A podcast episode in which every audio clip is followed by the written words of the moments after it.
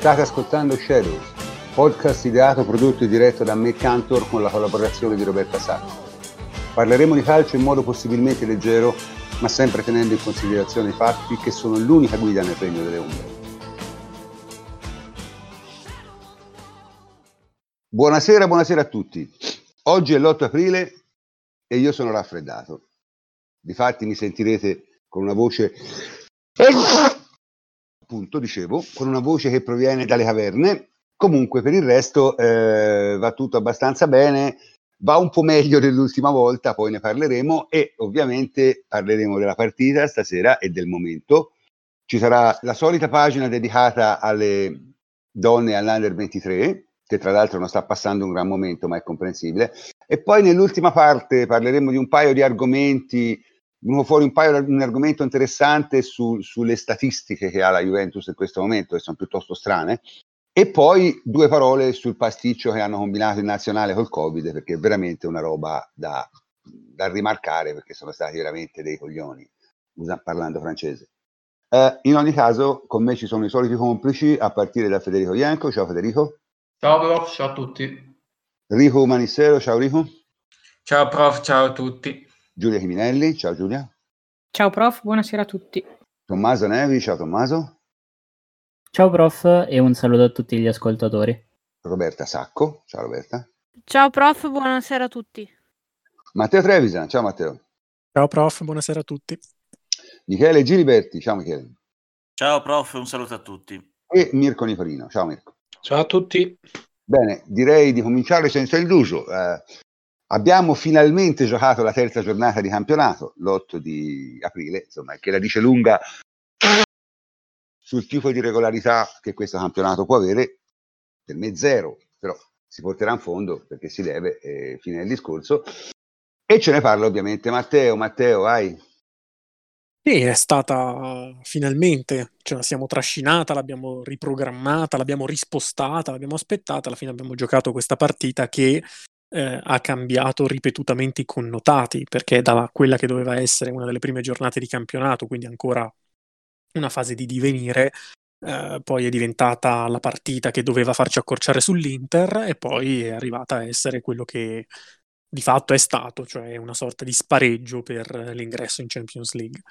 È stata una partita come ne abbiamo viste tante quest'anno, non tanto magari nei contenuti quanto nel significato, perché alla fine dei 90 minuti c'è sempre quella sensazione di dire da un lato finalmente abbiamo svoltato, oppure dall'altro uh, che peccato quante ne abbiamo buttate via, perché quando la Juve gioca partite della qualità che abbiamo visto in Juve-Napoli, pur essendo stata una partita in cui non è stato tutto perfetto, uh, i rimpianti oppure viceversa la sensazione di aver fatto finalmente quel passo verso la svolta tattica, mentale, di intensità fisica e via discorrendo, di sicuro viene. È stata una partita approcciata in maniera diversa dal punto di vista, per esempio, tattico, perché abbiamo giocato con un 4-4-2 classico in cui la posizione forse più dubbia è stata quella di Danilo, perché lui ci ha abituato a fare da un lato il braccetto della difesa 3, a volte ha fatto il mediano, stavolta ha fatto secondo me puramente il terzino. Poi è chiaro che eh, è un giocatore talmente polivalente che ha interpretato il ruolo a suo modo, però effettivamente a me ha dato la sensazione di essere terzino in un 4-4-2 puro e classico con sostanzialmente quattro uomini sulle fasce. E secondo me Danilo e Quadrado sono stati la chiave di volta della partita perché l'asse di destra è stato dominante soprattutto nel primo tempo, dove obiettivamente i due hanno fatto fette il Napoli. Uh, Danilo l'anno scorso è il giocatore su cui mi concentro di più perché è stato nettamente l'MVP di quest'anno e poteva esserci da un certo punto di vista il dubbio se il suo salto di qualità fosse figlio della prestazione.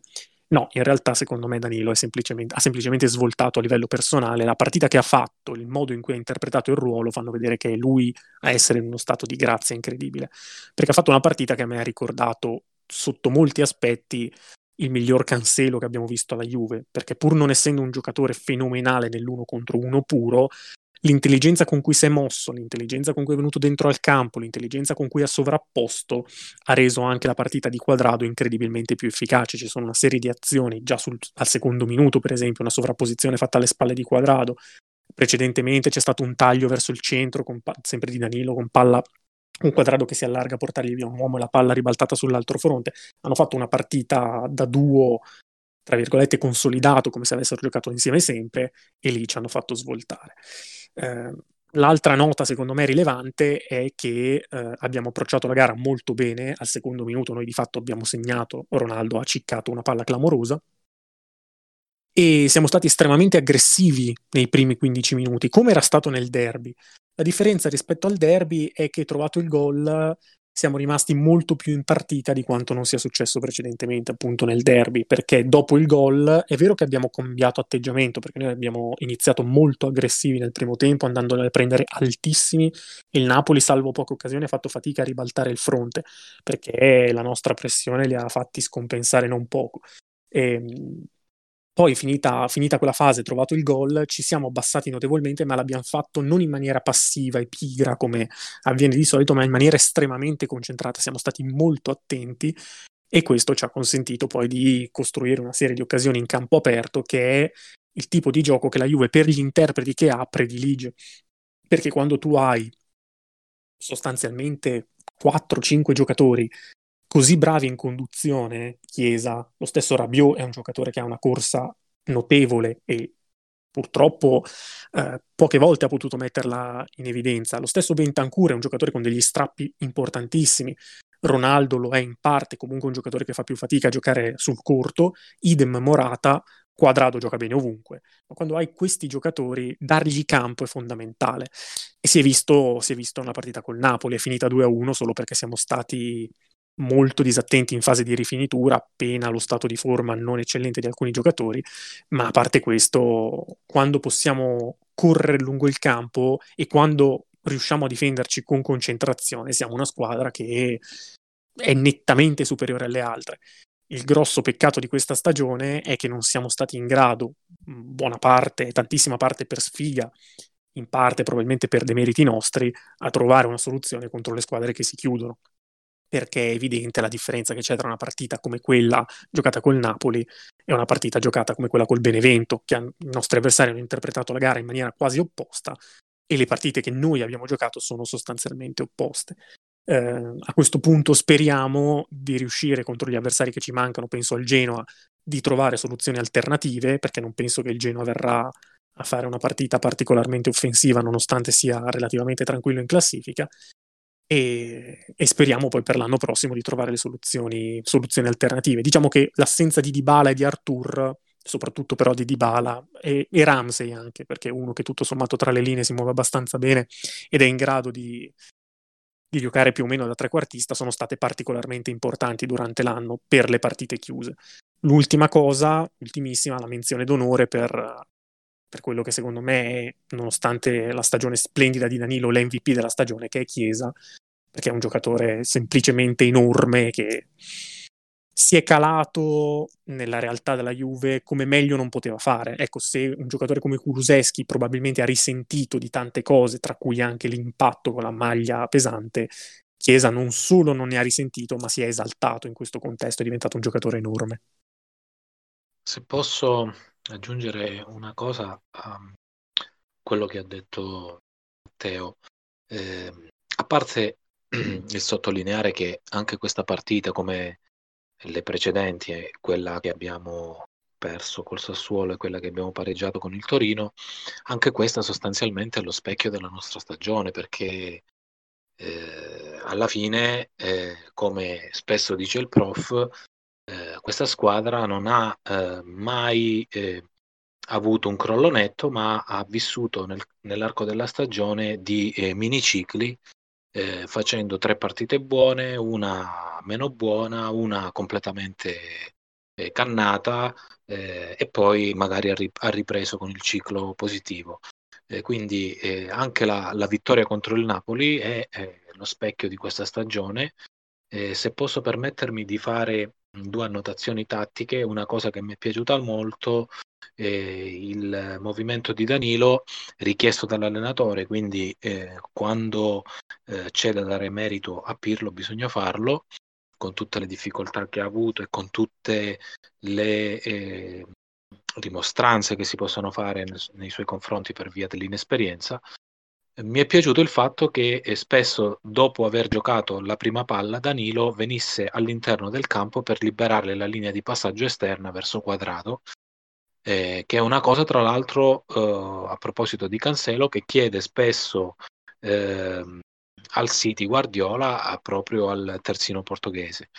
Eh, una cosa che invece non mi è piaciuta è che mh, mm, quando uh, siamo stati ben scaglionati a centrocampo, cioè quando uh, consentivamo i passaggi in uh, verticale e non in orizzontale, giocavamo un dentro e poi un fuori con la possibilità di lanciare nuovamente in profondità e invece eh, il secondo passaggio in profondità non riuscivamo a, a, ad avviarlo.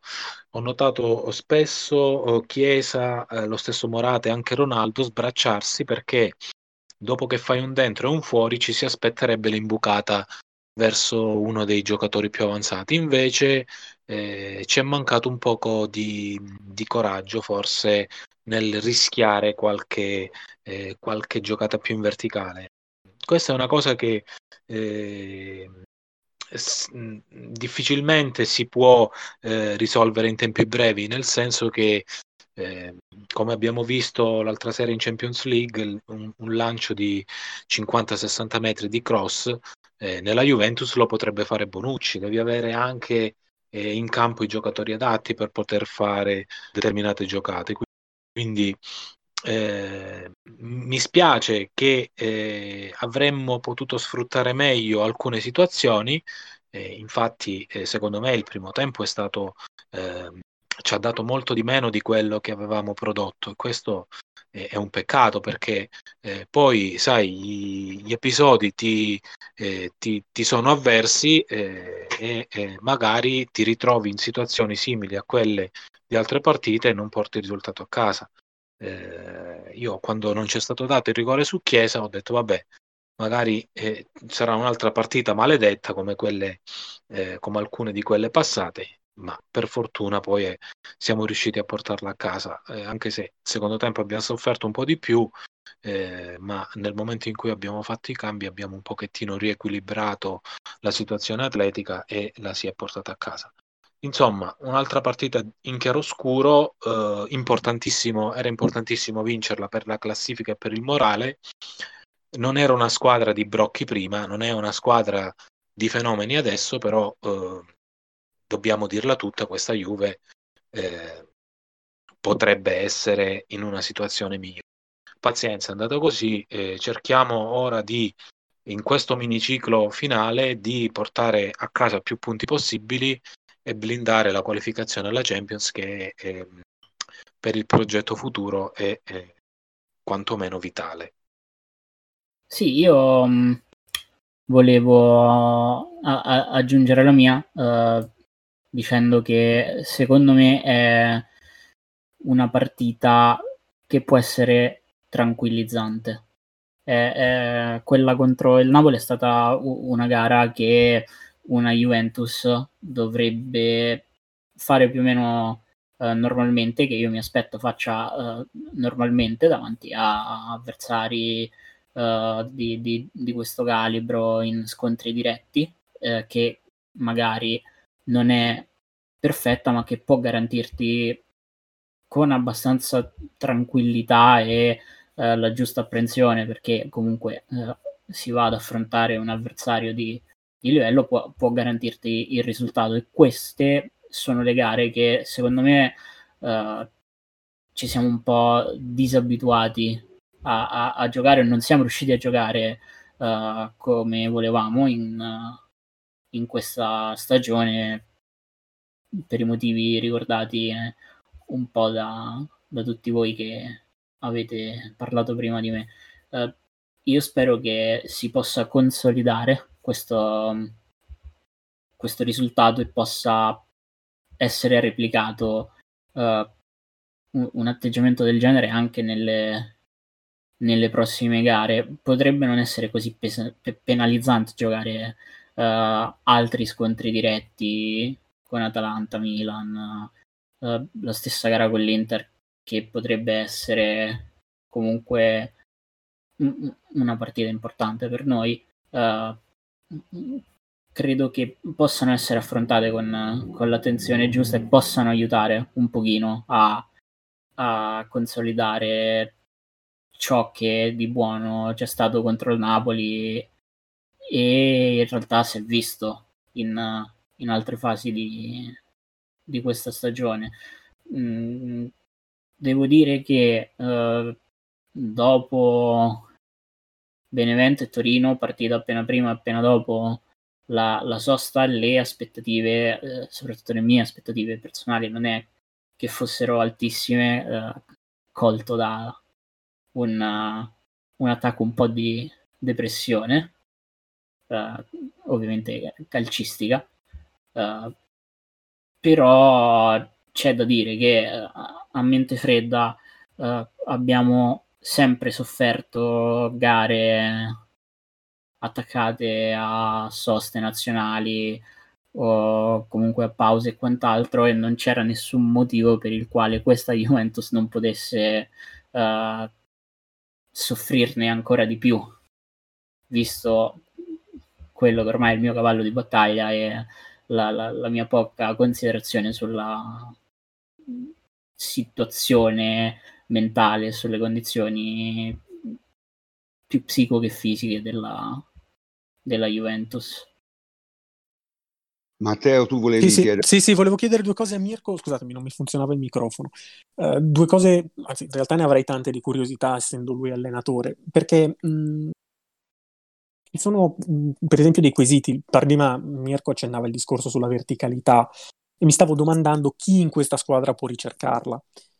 E sinceramente dei centrocampisti che abbiamo, perché in, prima, in primo luogo penserei a loro, me ne vengono pochini, nel senso che Arthur non è uno che cerca molto la verticale, Bentancur ha fatto vedere di saperlo fare, ma più come cambi di lato piuttosto che come vere e proprie imbucate. Rabiot non ce l'ha, uh, Ramsey in questo schieramento mi sembra fuori, da, fuori, dai giochi, in generale mi sembra fuori dai giochi della Juve e McKenny non, è, non, ha quelle caratteristiche. Quindi mi domandavo se lui interverrebbe o se c'è qualche altro giocatore eventualmente che lo può fare. E l'altra cosa, um, come si fa, uh, se c'è un modo, o comunque che modo suggerirebbe lui, per sfruttare la velocità dei nostri esterni contro quelle squadre che invece ti invitano a giocare nella loro metà campo e di fatto ti accorciano il campo, quindi tolgono a giocatori come Chiesa, come Quadrado, Chiesa peraltro è in grado di ingegnarsi comunque, ma gli tolgono campo e quindi di fatto li depotenziano un po' se lui avrebbe una soluzione, un sistema. Poi ne avrei tante di domande, ma mi fermo a queste due. Sì, per, per, quanto riguarda la prima domanda, sostanzialmente lo anticipato prima. In questo momento noi l'unico che è in grado di cercare la profondità eh, con una certa precisione è Bonucci, il tanto vituperato Bonucci. Eh, I nostri centrocampisti, eh, presi singolarmente, sono molto bravi, Ehm, anzi, a volte mi fanno pure arrabbiare proprio perché per le caratteristiche che hanno eh, potrebbero fare di più. Bentancur, ad esempio, secondo me ieri ha fatto un'ottima partita, eh, col Napoli ha fatto un'ottima partita, eh, ha recuperato dei bei palloni, ha fatto delle, dei tagli importanti. Poi però eh, nel momento di fare la scelta, eh, in due o tre occasioni ha sbagliato mh, palloni sanguinari che e, e ci, ci, avrebbero potuto mettere nei guai.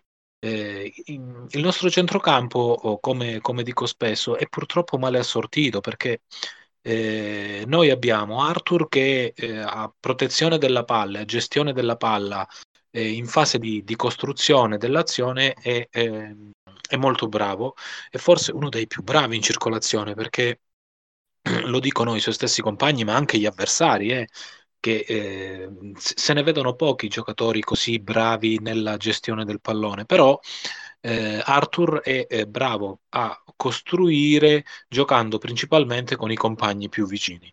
Eh, spesso quando può fare l'imbucata anche lui eh, preferisce roteare su se stesso e ripartire. Eh, Rabiot è molto bravo nelle, ehm, nel, negli strappi, quando uh, ha campo uh, perché ha una, una, buona gamba, ha anche una buona tecnica di base e, e, quindi è, è, bravo negli strappi. McKenny e Ramsey sono principalmente degli incursori quindi purtroppo il nostro centrocampo è, è assortito male. Magari, mh, come eh, scrivevo oggi nella nostra chat, eh, basterebbe un solo elemento per sbloccare il meccanismo. Eh, basti pensare che Arthur è titolare del Brasile e, e si trova alla grande con Casemiro. Eh, Rabiot è titolare della Francia e con Kanté eh, si trova da Dio. Eh, a noi purtroppo manca eh, quel giocatore che nei momenti in cui siamo scaglionati nel campo, in cui possiamo fare le triangolazioni, eh, trova ha la, ha la personalità di eh, fare, le, di fare la, il passaggio in, in profondità eh, verso o l'attaccante che fa il movimento a tagliare in mezzo ai due centrali della difesa oppure a mandare dif- gli esterni eh, a volte lo fa anche quadrato anche quando parte da dietro eh, al- alle spalle del, nel lato cieco del, del terzino eh, per quanto riguarda eh, la, eh, la seconda domanda qual era Matteo scusami sì, sì, eccomi, eccomi, scusami, il microfono. No, la seconda domanda era come aprire le squadre che ti invitano a giocare nella loro metacampo, perché di fatto poi ti depotenziano completamente la corsa degli esterni, gli dai meno campo, fanno più fatica a prenderselo. Mi viene in mente, non so, Chiesa che ha una progressione stupenda, Teo Hernandez che può sempre prendere campo perché parte molto più in basso e quindi poi spezza completamente i raddoppi.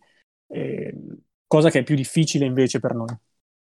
Sì, questa è una cosa che mh, è emersa molto più chiaramente nelle ultime partite in cui eh, è sembrato che il nostro schema fosse solo quello palla a quadrato e quadrato la mette al centro per cercare di eh, mettere un, un, pallone nell'area piccola eh, buono per essere mandato in porta da uno degli attaccanti.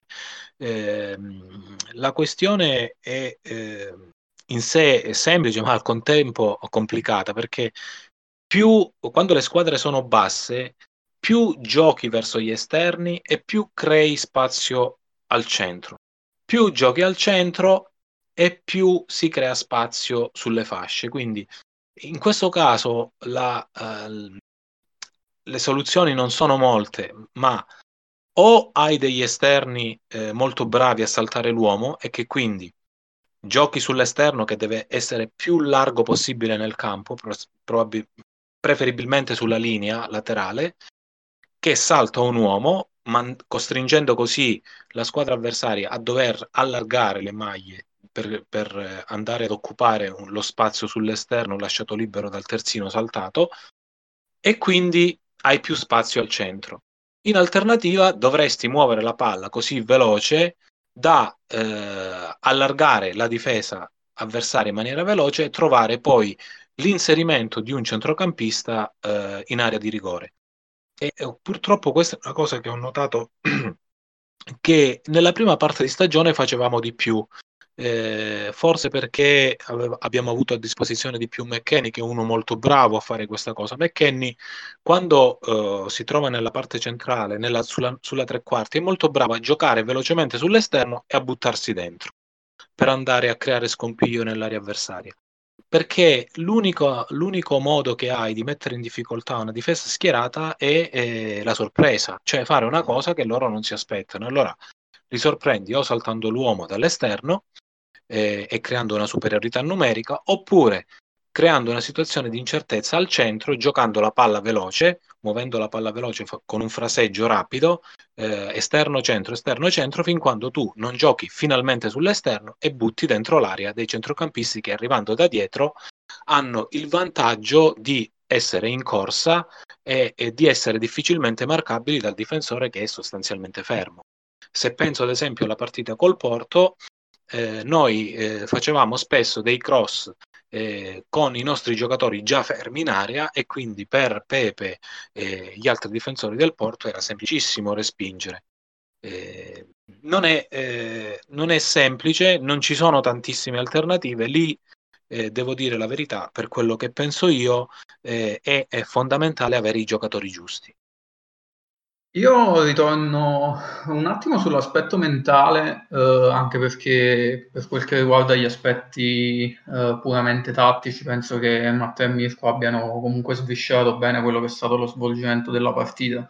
Eh, mi riallaccio piuttosto al discorso che, che faceva Tommaso perché eh, ne abbiamo parlato tra di noi e diciamo il mio, eh, il mio stato d'animo nel momento in cui ci avvicinavamo a questa partita era piuttosto simile al suo, cioè ero abbastanza preoccupato e in un certo senso eh, lo sono ancora perché eh, diciamo che questa partita eh, fa, fa, in, fa, un po' storia a sé. Eh, diciamo innanzitutto che eh, dopo Benevento e Torino eravamo tutti un po' confusi perché era difficile dal mio punto di vista capire se effettivamente questa squadra stava semplicemente seguendo quello che era uh, l'andamento un po' che abbiamo visto dall'inizio della stagione, quindi con alti e bassi, anche se erano due partite chiaramente abbordabili e le abbiamo giocate tutte e due abbastanza male, perdendo 5 punti.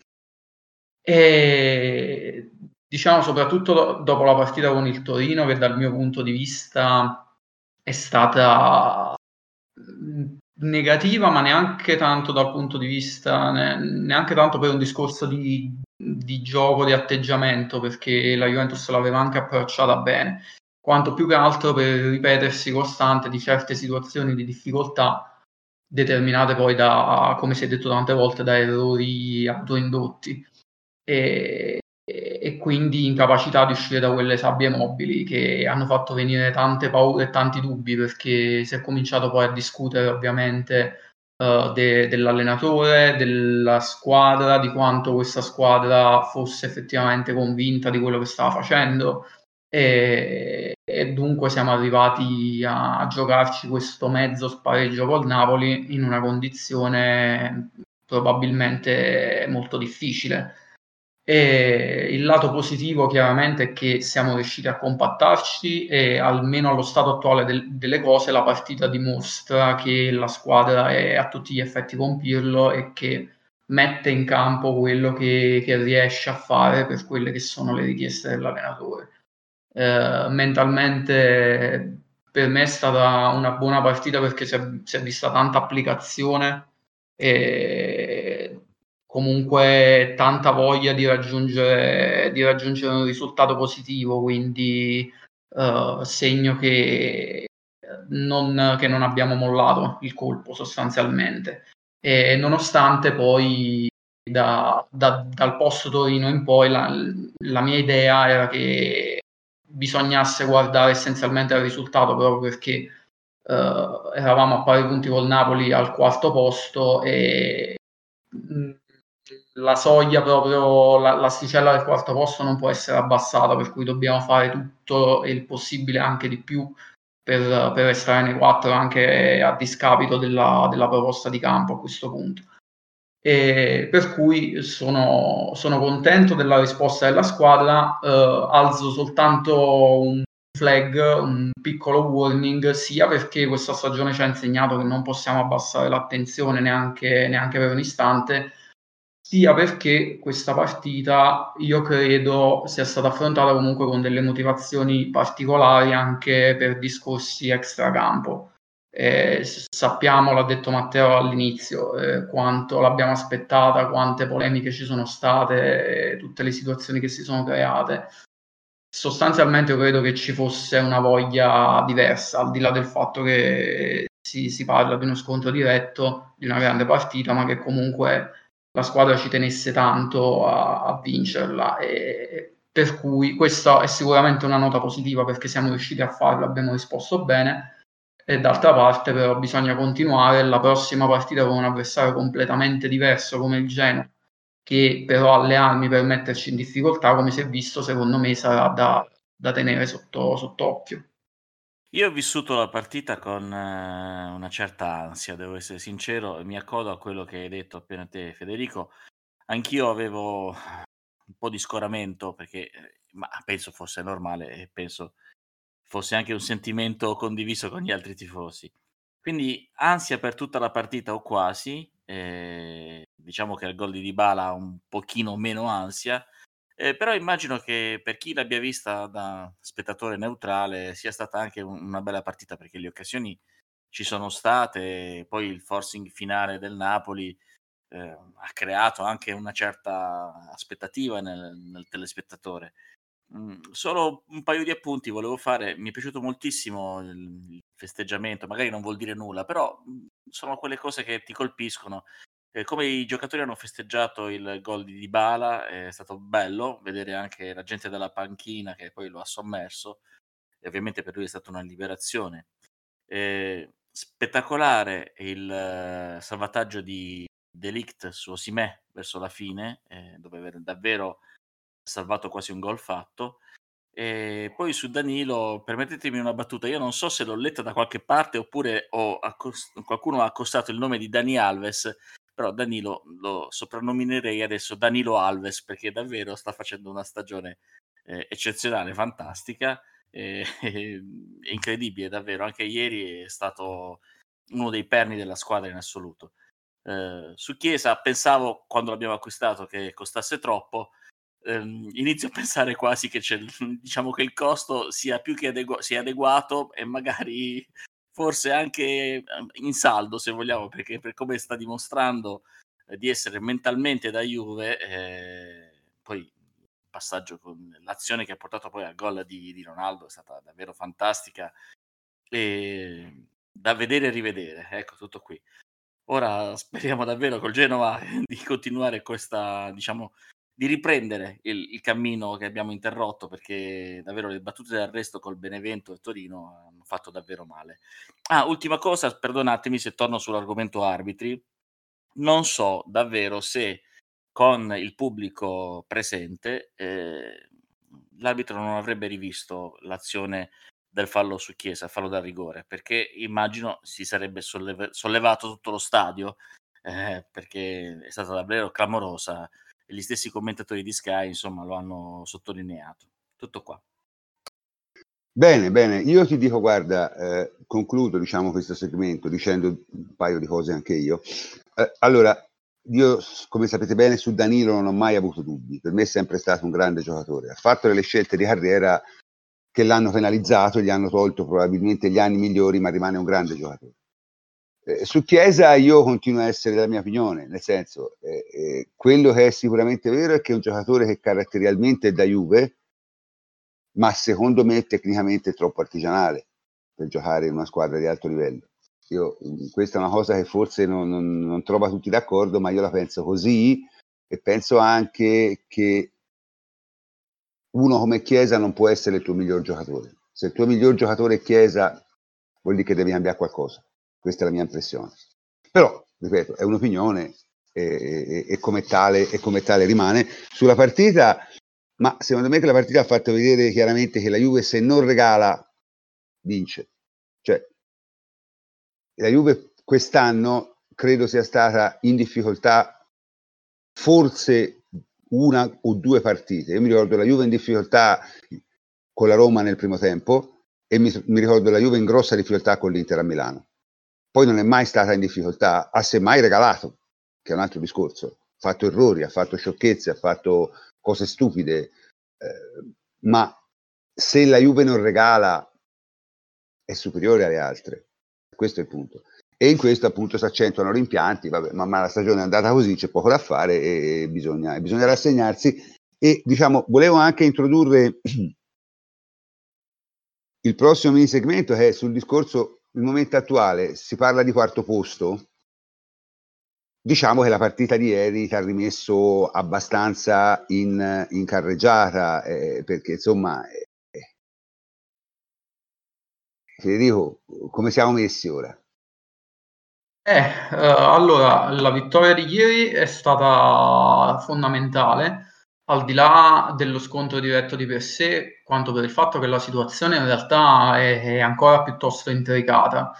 Eh, ci sono eh, sei squadre dal, dal, Milan che è al secondo posto fino alla Roma che è al settimo in uh, nove punti e con la Lazio che tra l'altro è al, è al, sesto posto a 52 ed ha una partita in meno quindi potenzialmente potrebbe portarsi a meno uno dal Napoli per cui eh, la classifica è abbastanza corta e ci sono tre posti per sei squadre. ora magari la Roma fosse un pochino tagliata fuori da questo discorso e le altre invece sono tutte piuttosto vicine.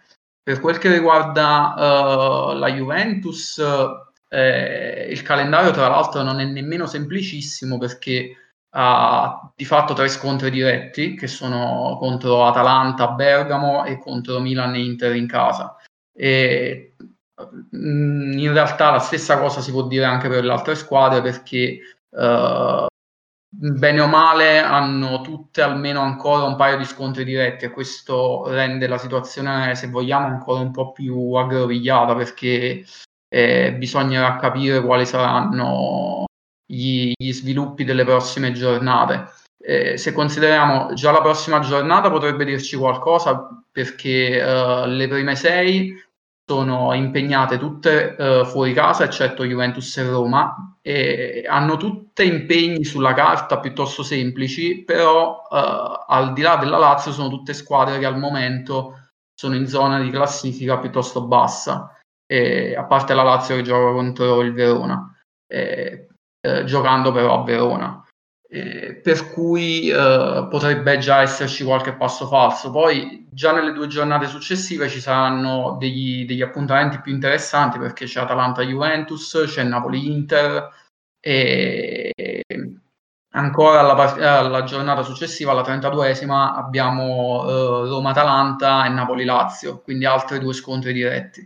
E quindi direi che passate queste tre giornate potremmo cominciare a capire un attimo qual è, qual è l'andamento. La Juventus al momento si trova a 59 punti, quindi a meno uno dal Milan, e un punto sopra l'Atalanta e tre sopra il Napoli. Uh, per quel che riguarda invece la situazione scontri diretti, uh, la situazione della Juventus non è, non è, negativa, però è ancora in divenire, come detto, perché ci sono ancora delle, delle, sfide in sospeso, perché contro Lazio e Roma, ad esempio, ha gli scontri diretti già definiti a favore. Contro il Napoli, eh, peccato per quel rigore che abbiamo concesso all'89esimo, al 90esimo, perché ha rimesso in pari la situazione dei, dello scontro diretto, quindi a questo punto i criteri che diventano dirimenti poi per stabilire uh, chi sarebbe in vantaggio in un eventuale arrivo a pari punti sarebbero la differenza reti uh, in generale in cui la Juventus al momento è avanti perché ha una differenza reti di 32 e il Napoli a 29 e uh, dopo la differenza reti ci sarebbero invece gol fatti. E la Juventus qui è in debito invece perché ha 58 mentre il Napoli ha 63 tra l'altro in questa classifica poi abbiamo l'Atalanta a 68 e la Lazio a 45 come estremi.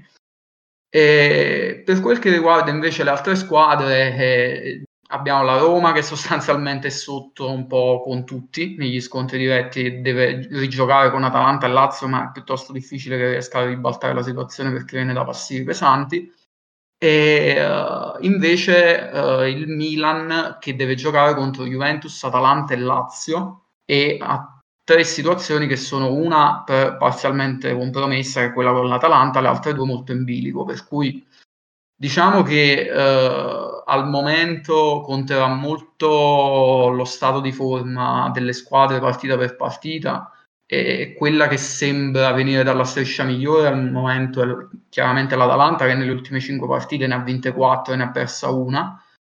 Il Napoli era in serie positiva, l'abbiamo fortunatamente interrotta, speriamo che possa, possa minare un po' le certezze di questa squadra che comunque con, con Gattuso stava avendo diversi problemi prima di una serie di serie risultati utili consecutivi. E c'è il Milan che invece già da un po' che balbetta e vediamo se dopo l'uscita dalla Coppa riuscirà a riprendere un po' il filo. Eh, li ho visti un po' cotti sinceramente, però eh, lo, lo, abbiamo commentato tante volte, diciamo da, di partita in partita succedere, può succedere tutto il contrario di tutto, per cui eh, mh, diciamo, è presto per dare giudizi definitivi su, sul trend che possiamo vedere da qui alla fine, secondo me. Ma guarda, io sul Milan, il Milan è in svantaggio anche con noi, eh? ha perso 3-1 a casa. Sì, per, per il momento sì, sì. E con l'Atalanta quanto ha perso? Con l'Atalanta ha perso 3-0 a Milano, quindi... 1 cambia poco, eh? non è che, che c'è questa enorme differenza, quindi il Milan è in svantaggio sia con l'Atalanta sia con la Juventus. E per di più, secondo me, è la squadra che in questo momento rischia più di tutti, secondo me. Questa, questa è la mia impressione. Cioè, il Milan è la squadra che rischia veramente di rimanere fuori dai quattro, per quello che io vedo in giro. La Juve, ripeto, se, continu- cioè, se non fa tracolli non ha problemi. E a quello ho sempre pensato, perché è chiaro che te non farai bene tutte queste partite, però ne dovresti fare bene sufficientemente, un numero sufficiente da, da, da metterti in quota di sicurezza. Ecco, cioè io francamente non lo vedevo prima e non lo vedo ora. Una situazione eh, drammatica. Certo, eh, chiaro, avendo vinto il Napoli, questo ti ha dato una bella ripulita classifica, ma insomma, secondo me noi grossi rischi non ne dovremmo correre di non entrare nei quattro, questa è la mia impressione. Secondo me rischia più di tutti il Milan, perché chiaramente la squadra più debole, è chiaramente la squadra che ha overperformato e, e ci sta che alla fine non riesca più a giocare, insomma, può succedere anche quello. L'Atalanta ha la sua, diciamo, anche lei ha il suo passo, la sua sicurezza, anche lei arriverà, non, non dovrebbe avere problemi. Napoli e Lazio sono due squadre secondo me abbastanza incomplete e, e, che hanno avuto finora un campionato piuttosto, diciamo, anche loro abbastanza altalenante. Non lo so, è, è difficile. Però che, ecco, se io dovessi, diciamo, puntare sulla sfavorita, che è quella più probabile che rimanga fuori, in questo momento direi il Milan, onestamente. Eh sì, anche perché le, le, tutte le squadre che ha dietro in questo momento arrivano di rincorsa, perché lo dicevo prima, il Napoli ha perso ora, però era in serie positiva, Lazio e Atalanta lo stesso, per cui sono squadre in fiducia che adesso non hanno chiaramente impegni, coppe e altro, mentre il Milan inizia un po' a pagare la stanchezza.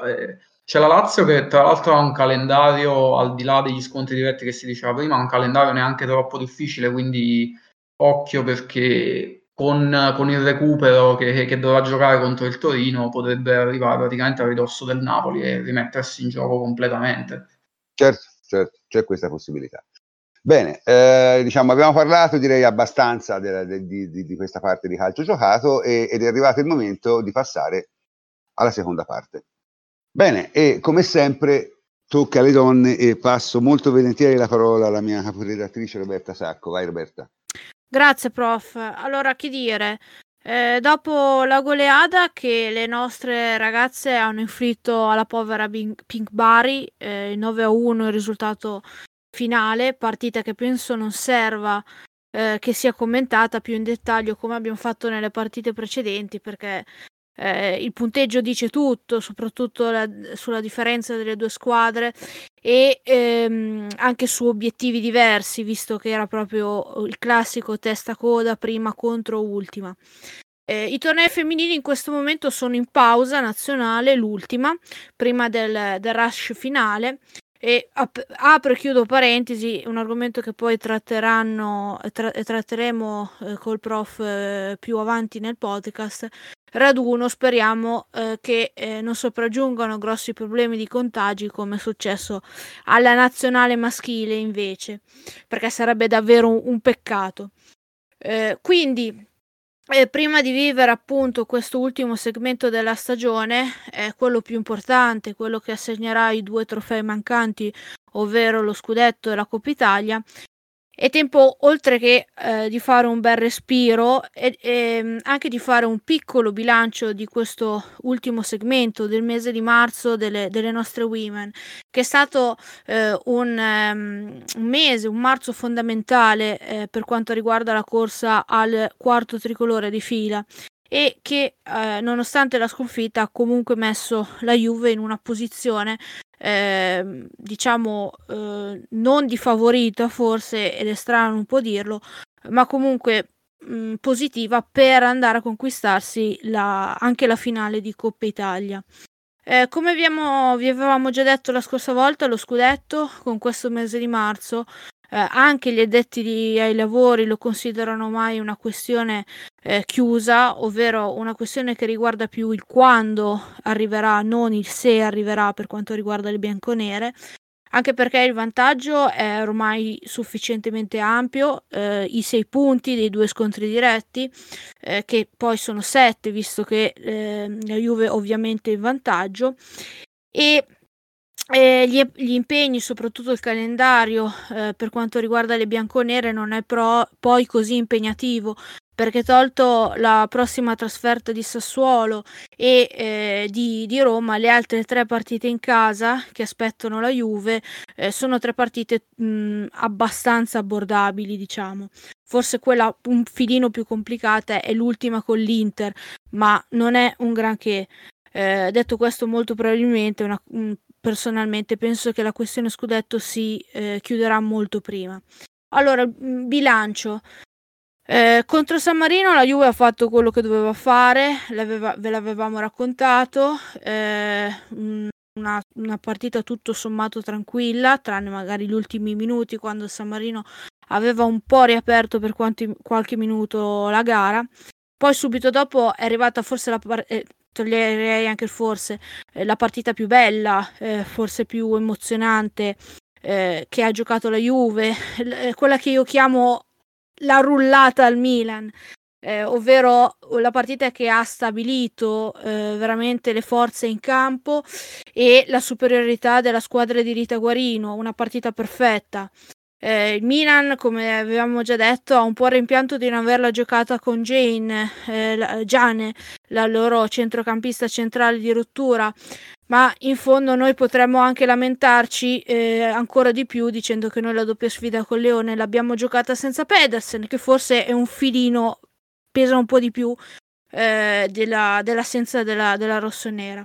Ma a parte questo c'è stato anche l'infortunio di Bonansea che poteva andare a un po' a pregiudicare eh, la trasferta di campionato di Firenze e questo è stato un rischio calcolato da parte di Guarino perché ricordo che Bonansea si era fatta male proprio nella gara contro il Milan, aveva avuto un piccolo affaticamento, eh, era dopo una settimana c'era la, l'andata di Coppa Italia a Roma, eh, Guarino ha deciso di portare con sé Bonansea, l'ha fatta entrare perché la squadra era sotto nel secondo tempo, un rischio che noi abbiamo definito calcolato e eh, alla fine poi si è dimostrato tale perché nonostante l'infortunio eh, la squadra poi di gruppo, eh, di voglia, insieme, l'abbiamo, l'abbiamo, definito la scorsa puntata, è andata a vincere di, con il cuore a Firenze con la doppietta di Staskova, eh, che secondo me è quella che ha messo poi il punto esclamativo sullo scudetto, prima appunto della settimana successiva della goleada eh, sul Bari,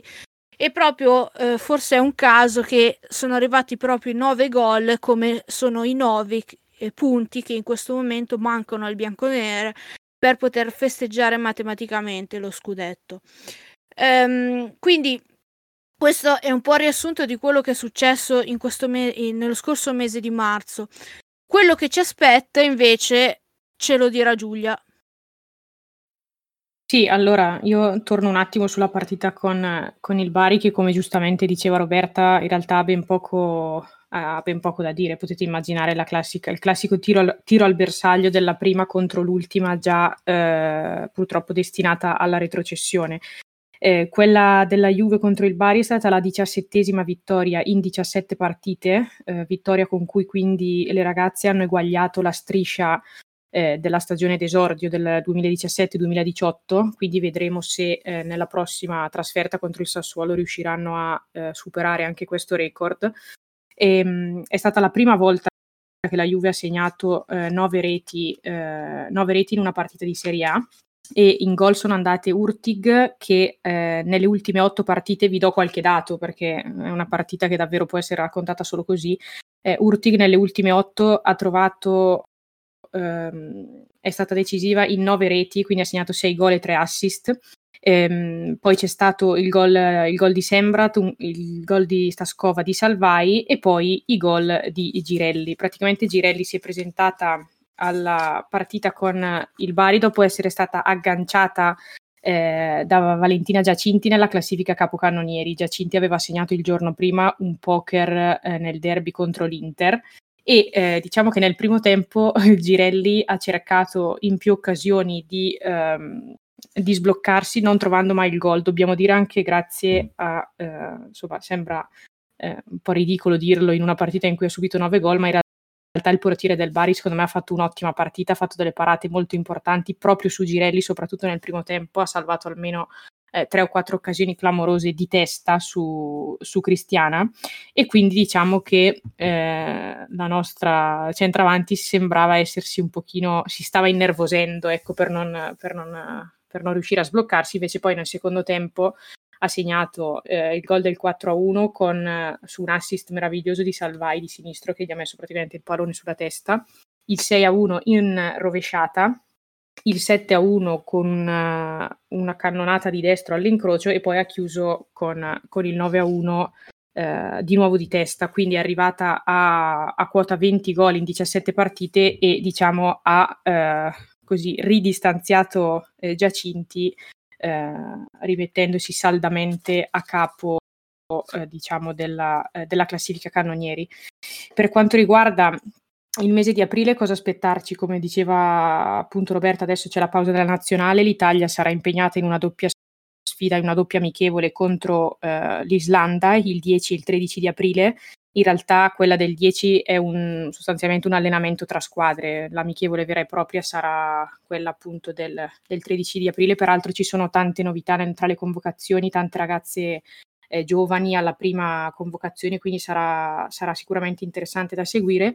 Tornando però sulla Juve, gli impegni del mese di aprile sono due, sostanzialmente appunto come vi dicevamo la trasferta contro il Sassuolo il 18, de- uh, il 18 aprile, che sicuramente sarà una partita non, non, semplice, il Sassuolo poi ne parleremo, sta andando, sta facendo una, un grandissimo campionato, una grandissima stagione, però la Juve può andare sostanzialmente tranquilla anche perché onestamente parlando... Eh, ha sicuramente volendo anche un bonus da giocarsi. Ecco, quindi ci auguriamo di noi, ci auguriamo che prosegua e che batta il record delle, delle 18 vittorie consecutive, però tutto sommato eh, la Juve può andare, può andare, serena diciamo, a giocarsi questa partita. Eh, l'impegno centrale del mese sarà invece sicuramente il ritorno di, della semifinale di Coppa Italia eh, contro la Roma, dove invece le ragazze dovranno eh, ribaltare il 2-1 subito fuori casa all'andata e eh, la partita qui si giocherà il, il 25 di aprile. Diciamo che, eh, come vi, vi avevamo già, già, detto, per noi il discorso scudetto è sostanzialmente è sostanzialmente chiuso. Eh, l'ultimo obiettivo comunque fondamentale, centrale per le ragazze è appunto la Coppa Italia e quindi vedremo il 25, ma siamo fiduciosi sicuramente che, eh, che la partita, che il risultato sarà, eh, sarà ribaltato. Ecco. Sai che a me piace fare un po' eh, Bastian contrario, no Giulia? Più o meno, diciamo.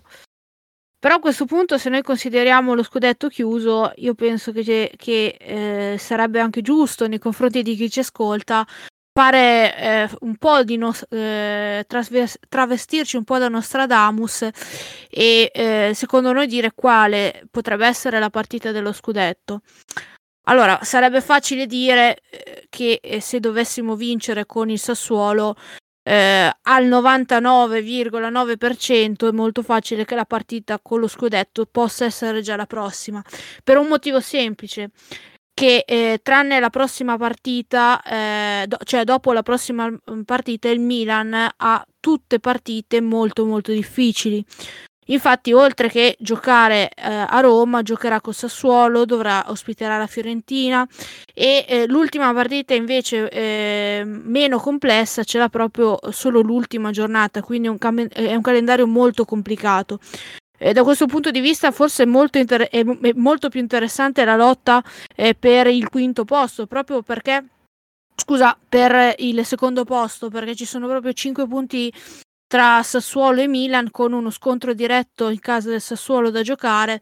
E, e io sono un po', diciamo, combattuta eh, perché eh, da una parte spero eh, che Sassuolo possa eh, raggiungere il secondo posto perché con la stagione che ha fatto non me ne voglia il Milan.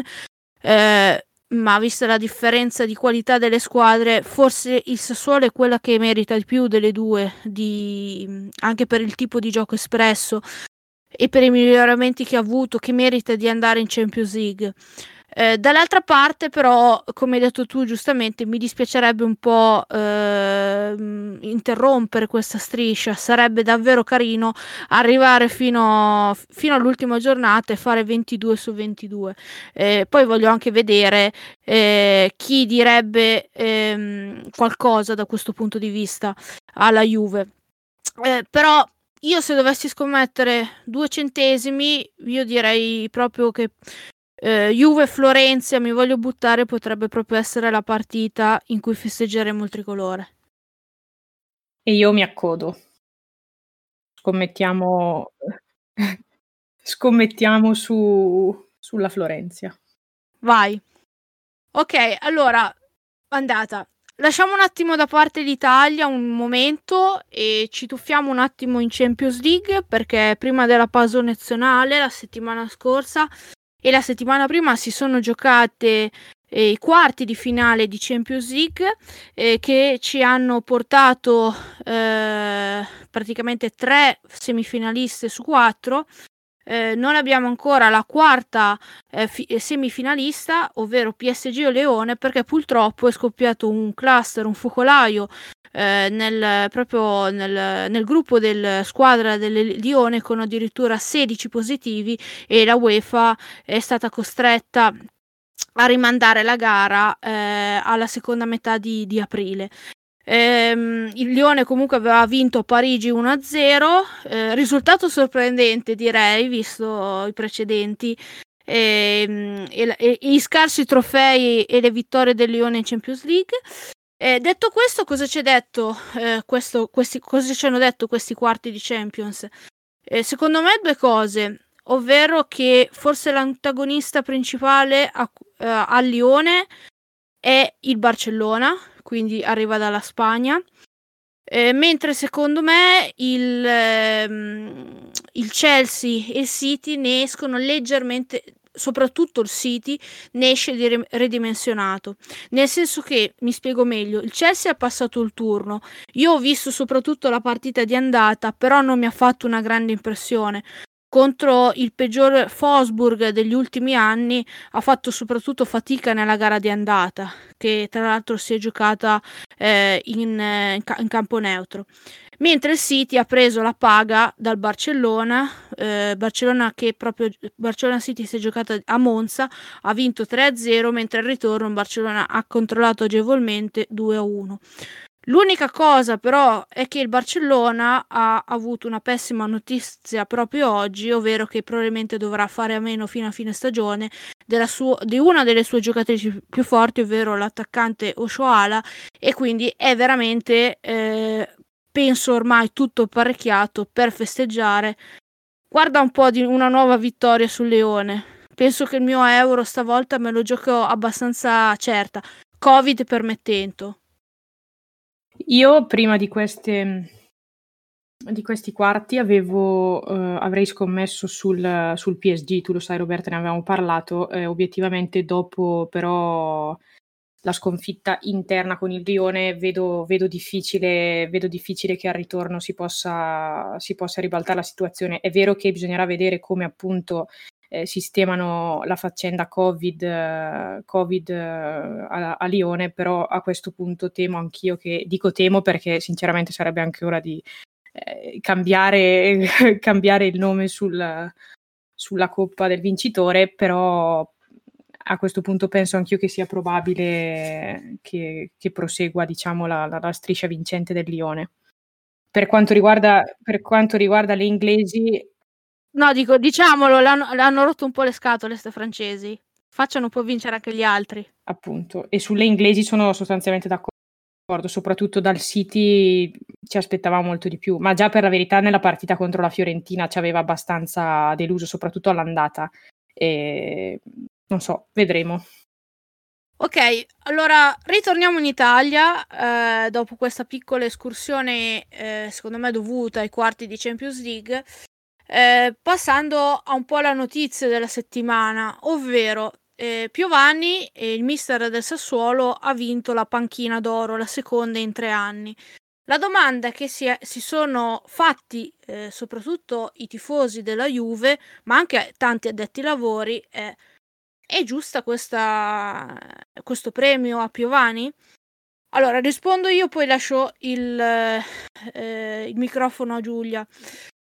Secondo me, eh, a livello assoluto, eh, non è sbagliato perché Piovani comunque sta facendo un lavorone a Sassuolo e il Sassuolo si dimostra, come abbiamo già detto più volte, una società che lavora molto bene ed è un allenatore che ha dimostrato più volte, anche, anche a Brescia, di essere eh, un po' un fuoriclasse della categoria, uno, uno, di quelli che è capace davvero eh, a, a, lavorare e a far migliorare le sue giocatrici. Però eh, penso anche che eh, in questi tre anni, perché non dobbiamo considerare questa stagione, il premio è la scorsa, quindi quella che è stata troncata dal Covid, sia un abbastanza ridicolo. Eh, io eh, ho usato in una chat la parola curioso che eh, in tre anni Rita Guarino abbia vinto tutto quello che si poteva vincere, Supercoppe, campionati, eh, Coppa Italia e non abbia ancora vinto i suoi colleghi, i capitani, non gli, avevano, non gli, abbiano ancora dato, riconosciuto il suo premio ehm, e quindi la sua bravura assegnandole la panchina d'oro. Quindi eh, io non so, e, e, e, mi collego a quello che dicevo prima, eh, voglio vedere se poi quest'anno dovessimo riuscire a fare 22 su 22, vincendo lo scudetto, vincendo anche la Coppa Italia, dopo aver vinto la, la Supercoppa, voglio vedere se eh, l'anno prossimo qualcuno avrà il coraggio di non dargliela perché eh, se eh, Piovani ha delle giocatrici no- giovani che ha lanciato, eh, io penso che il lavoro di Guarino non su Girelli, eh, su Bonansea, che comunque andrebbe sottolineato, eh, quindi sulle big, ma il lavoro che sta facendo sulle giovani, perché Caruso, eh, io aggiungo anche, mh, mm, come si chiama, Staskova, che sta esplodendo, io aggiungo Angole Undorf, che è una ragazza veramente brava e che secondo me anche lei è, è un altro colpo azzeccato perché ha tutto per, per fare bene. E molte altre, Glionna che ritornerà indietro, che è fortemente voluta, l'ha, l'ha fortemente voluta proprio Rita Guarino, siano giocatrici che sono state migliorate. Io sfido a dirmi un, una giocatrice che non sia stata migliorata da Guarino. Poi c'è l'esempio lampante eh, che è Ekrot, che penso sia l'esempio più bello che si può fare perché è una che è arrivata qua che non sapeva neanche da che parte si doveva difendere a momenti e in sei mesi eh, Guarino l'ha fatta, gio- l'ha fatta diventare una decente giocatrice di calcio capace di difendere e anche di essere decisiva in zona gol. Quindi il mio punto non è sul premio a Piovani ma sul fatto che in, quattro, in tre anni non sia stato riconosciuto almeno un anno il lavoro di Rita. Come ve lo spiegate? Perché ci sarà una spiegazione. Qual è la vostra opinione? Ecco, questo, da questo punto di vista sarei curioso di conoscere la vostra opinione. Ma eh, guarda, la spiegazione non saprei, peraltro guardavo oggi eh, proprio le votazioni, Piovani ha ricevuto 9 voti Ganz del Milan 6 e Guarino 5, cioè addirittura arrivata terza. Ora io faccio una premessa, vabbè, ha già praticamente detto tutto Roberta. A me eh, Piovani è un tecnico che piace molto, tra l'altro è anche mio concittadino, quindi nutro anche particolare simpatia per lui, eh, a parte gli scherzi, l'anno in cui ha lavorato a Brescia ehm, me ne hanno parlato molto bene sia professionalmente che umanamente. A Brescia ha lasciato un bellissimo ricordo e ha fatto un lavoro anche, eh, anche molto importante eh, vi ricorderete che il Brescia nel primo anno di vita della Juventus Women si è giocato eh, lo scudetto nello spareggio sostanzialmente ai rigori eh, contro il Brescia, di, contro il Brescia, contro il Brescia di, di Piovani e di Girelli tra l'altro. E sostanzialmente poi il Brescia non avendo avuto la possibilità di reiscriversi al campionato l'anno successivo avendo ceduto il titolo sportivo Piovani non ha avuto la possibilità di giocarsi la Champions come avrebbe meritato con eh, con il Brescia. L'anno dopo è andato a Sassuolo, l'anno scorso ha fatto sicuramente un buon lavoro perché, eh, come diceva Roberta, comunque eh, Sassuolo è una società che lavora bene, è una squadra molto giovane, tra le più giovani in Italia e lui sicuramente quest'anno sta confermando il lavoro importante che è iniziato l'anno scorso. Il Sassuolo si sta giocando sostanzialmente l'accesso alla Champions League con il Milan. Sarà molto difficile, prima di tutto perché il Sassuolo, a differenza del Milan, deve ancora incontrare la Juve, ve l'abbiamo detto prima, lo farà eh, a metà aprile e, e, perché i punti di distacco sono 6, no, sono 5 con 5 a 5 gare dalla fine, quindi è, è impresa ardua, però il fatto che lui abbia portato comunque il Sassuolo a giocarsi il secondo posto sicuramente è conferma di un lavoro straordinario che sta facendo. E quindi io mi accodo a quello che diceva Roberta, sostanzialmente eh, non è ingiusto dare il premio eh, a Piovani, non è giusto non darlo a Guarino, che forse è un po' diverso perché un'allenatrice che ha vinto tutto quello che vi ha detto Roberta poco fa eh, non l'ha mai vinto, eh, è un po' eh, così, mm, fa abbastanza ridere. Se noi leggiamo l'albo d'oro della panchina d'oro, vediamo che l'ha vinto tre anni Bertolini per il, al Brescia, due volte Piovani perché l'aveva vinto, questa, l'ha vinto quest'anno, ma anche per la stagione proprio al Brescia, una volta Fattori della Fiorentina, una volta Bavagnoli della, della, Roma, che manchi eh, sinceramente Guarino, che è senza ombra di dubbio la migliore allenatrice eh, italiana, fa abbastanza, fa abbastanza sorridere. Poi non mi dilungo perché già, già Roberta avevi detto tutto tu, insomma. Sì, no, io penso che tra quelli che hai citato, quello più ridicolo sia Bavagnoli, perché con i mezzi a disposizione ha veramente fatto un campionato scarso, doveva stare assolutamente eh, al, dalle parti col Milan, quindi quello, vabbè, eh, hanno votato così per rispondere a Michele, do, per darti una risposta dovrei pensare male. Eh, quindi non voglio pensare male e va bene così. Vediamo il prossimo anno, veramente se riuscissimo a fare la tripletta italiana eh, di forza, eh, se qualcuno avrà ancora il coraggio di non darglielo a quel punto personalmente guiderei il carro per far scoppiare Putiferio perché a questo punto sarebbe palese che eh, la stiano boicottando parecchia gente. Eh, detto questo, per finire l'argomento, prima di, dire, eh, di passare all'ultimissimo punto, mh, mm, minuto e, e, ridare lo spazio al prof, penso che il, il, il Piovani risponda a questa domanda, è corretto il suo premio? Luigi ha risposto: Mi sembra un po' ingiusto che di fronte ai risultati di questi quattro anni Rita Guarino non l'abbia ancora vinto. L'ammiro molto per la sua umanità e la sua sincerità.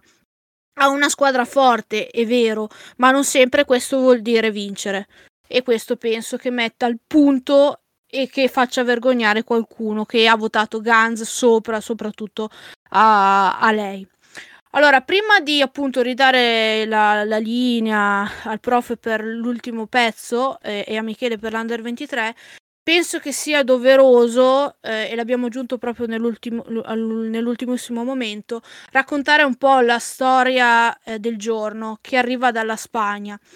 E, ehm, è una storia me- meravigliosa perché eh, ci dà una grande lezione eh, finalmente di parità di genere e un po' un motto di orgoglio da parte del mondo calcistico maschile che difende eh, la passione della, de, delle, delle, ragazze del calcio femminile.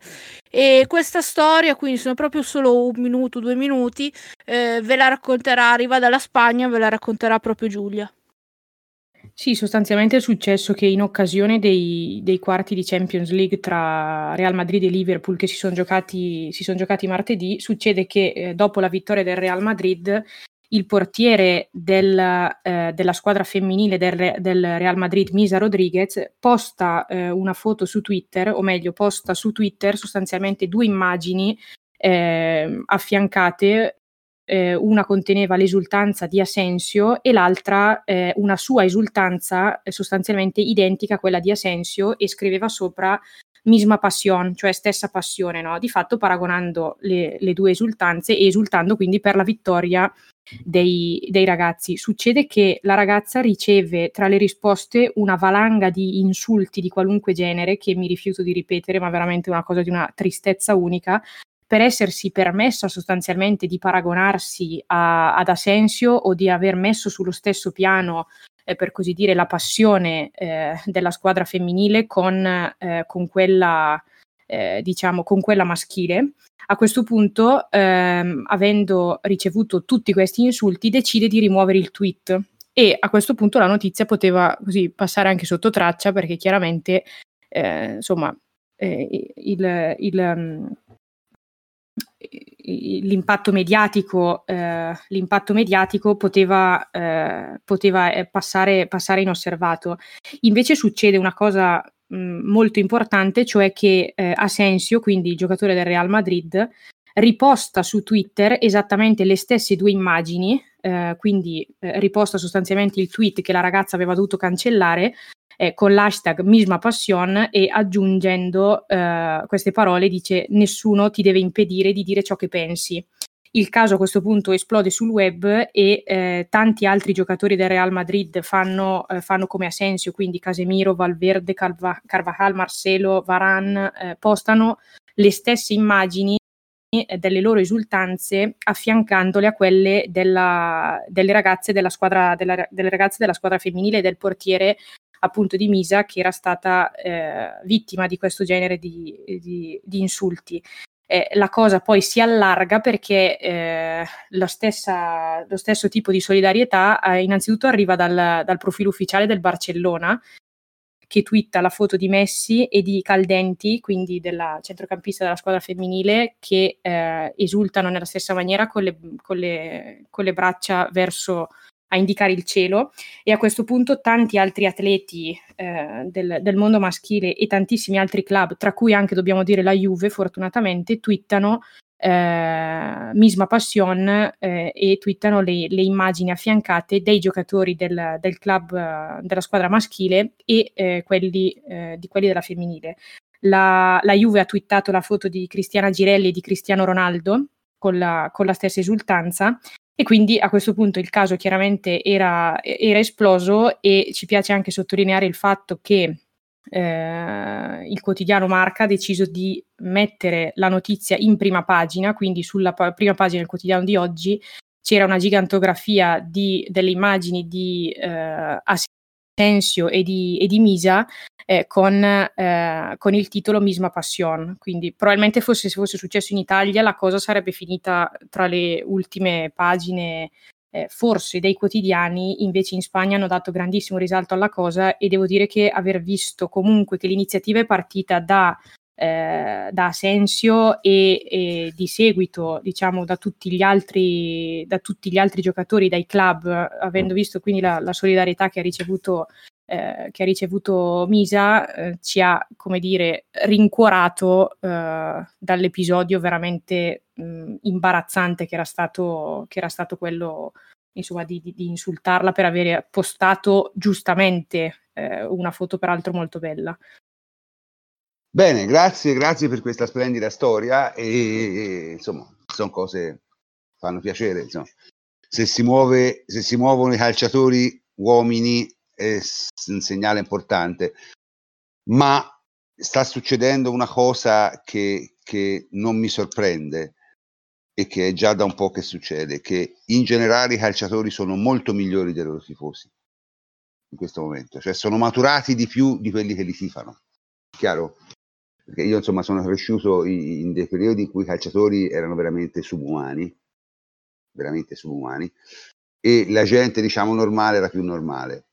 Ora invece i calciatori si sono evoluti per ovvi motivi e invece diciamo, eh, il tifoso medio è diventato notevolmente più subumano di quanto fosse prima. E questo probabilmente è anche il segno dei tempi. In ogni caso, eh, a questo punto dovrebbe toccare a Michele con il suo intervento sul, sull'Under 23, che mi pare abbastanza in difficoltà, no Michele?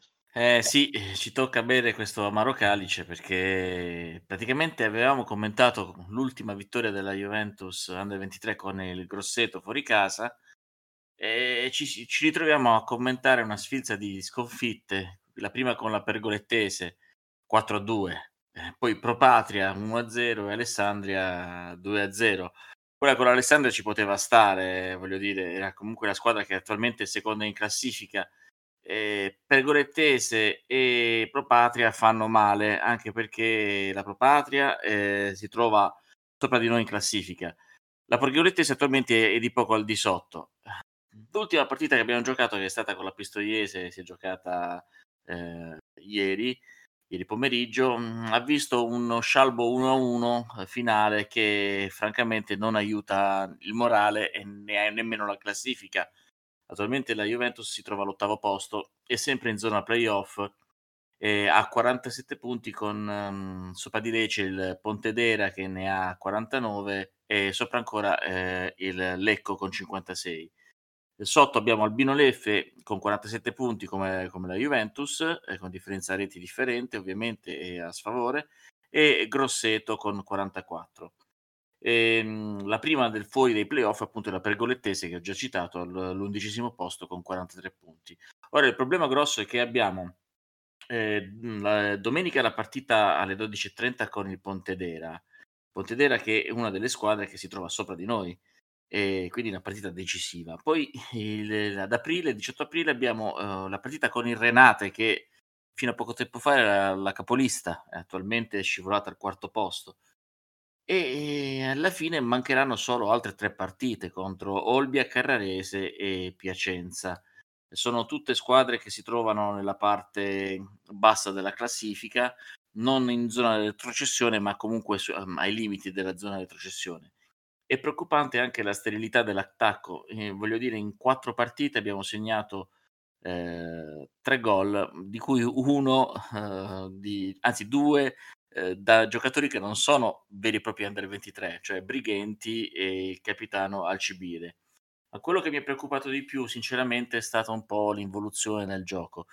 Ho visto una squadra abbastanza spenta mh, mm, eh, che ha creato poche azioni da gioco in tutte le le ultime partite fatte e ehm, si è sentita tantissimo la mancanza di Filippo Ranocchia di domenica con, contro il Pontedera. Mm, poi quelli che sono enormi.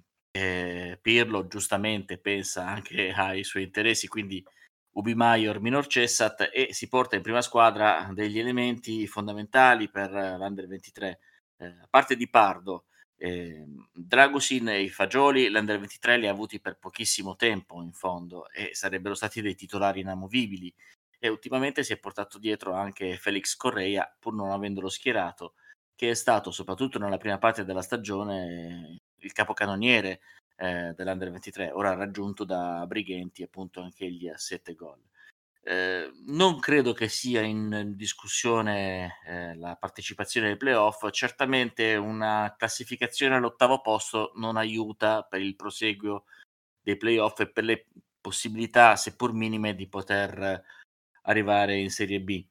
Vedremo, eh, le prossime partite sono, sono 5, sono tutte decisive appunto e cerchiamo di non farci male. Spero soprattutto che si riveda di nuovo quel gioco corale che eh, diciamo aveva anche eh, salvaguardato, aveva dato una, una, bella impressione di una squadra che giocava anche bene, che riusciva a vincere sempre nella difficoltà, tenuto conto anche della bassa età dei, dei giocatori e che ultimamente si è, si è un po' persa. Ecco, questa è, è, stata la mia, um, la mia, impressione.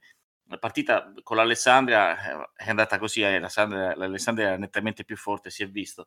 Eh, le altre, diciamo, con, erano partite che abbiamo giocato male e, e non ci siamo minimamente fatti sotto, abbiamo subito tantissimo il gioco degli avversari diciamo che a differenza delle altre partite non c'è stato un solo tiro in porta, un solo gol da parte degli avversari che poi ha portato a pareggi o sconfitte immeritate. Eh, sono state partite giocate proprio male, ecco. Speriamo di invertire la rotta. Sì, posso solo dire una cosa, eh, penso che la partita mh, peggiore sia stata proprio con eh, la Pistoiese, perché la Pistoiese è una squadra molto in difficoltà. Eh, io, vabbè, seguendo l'Alessandria proprio in, questi, in queste ultime partite, questa rincorsa al Como prima in classifica, sto tenendo un po', i, un po', di statistiche, un po' di conteggi.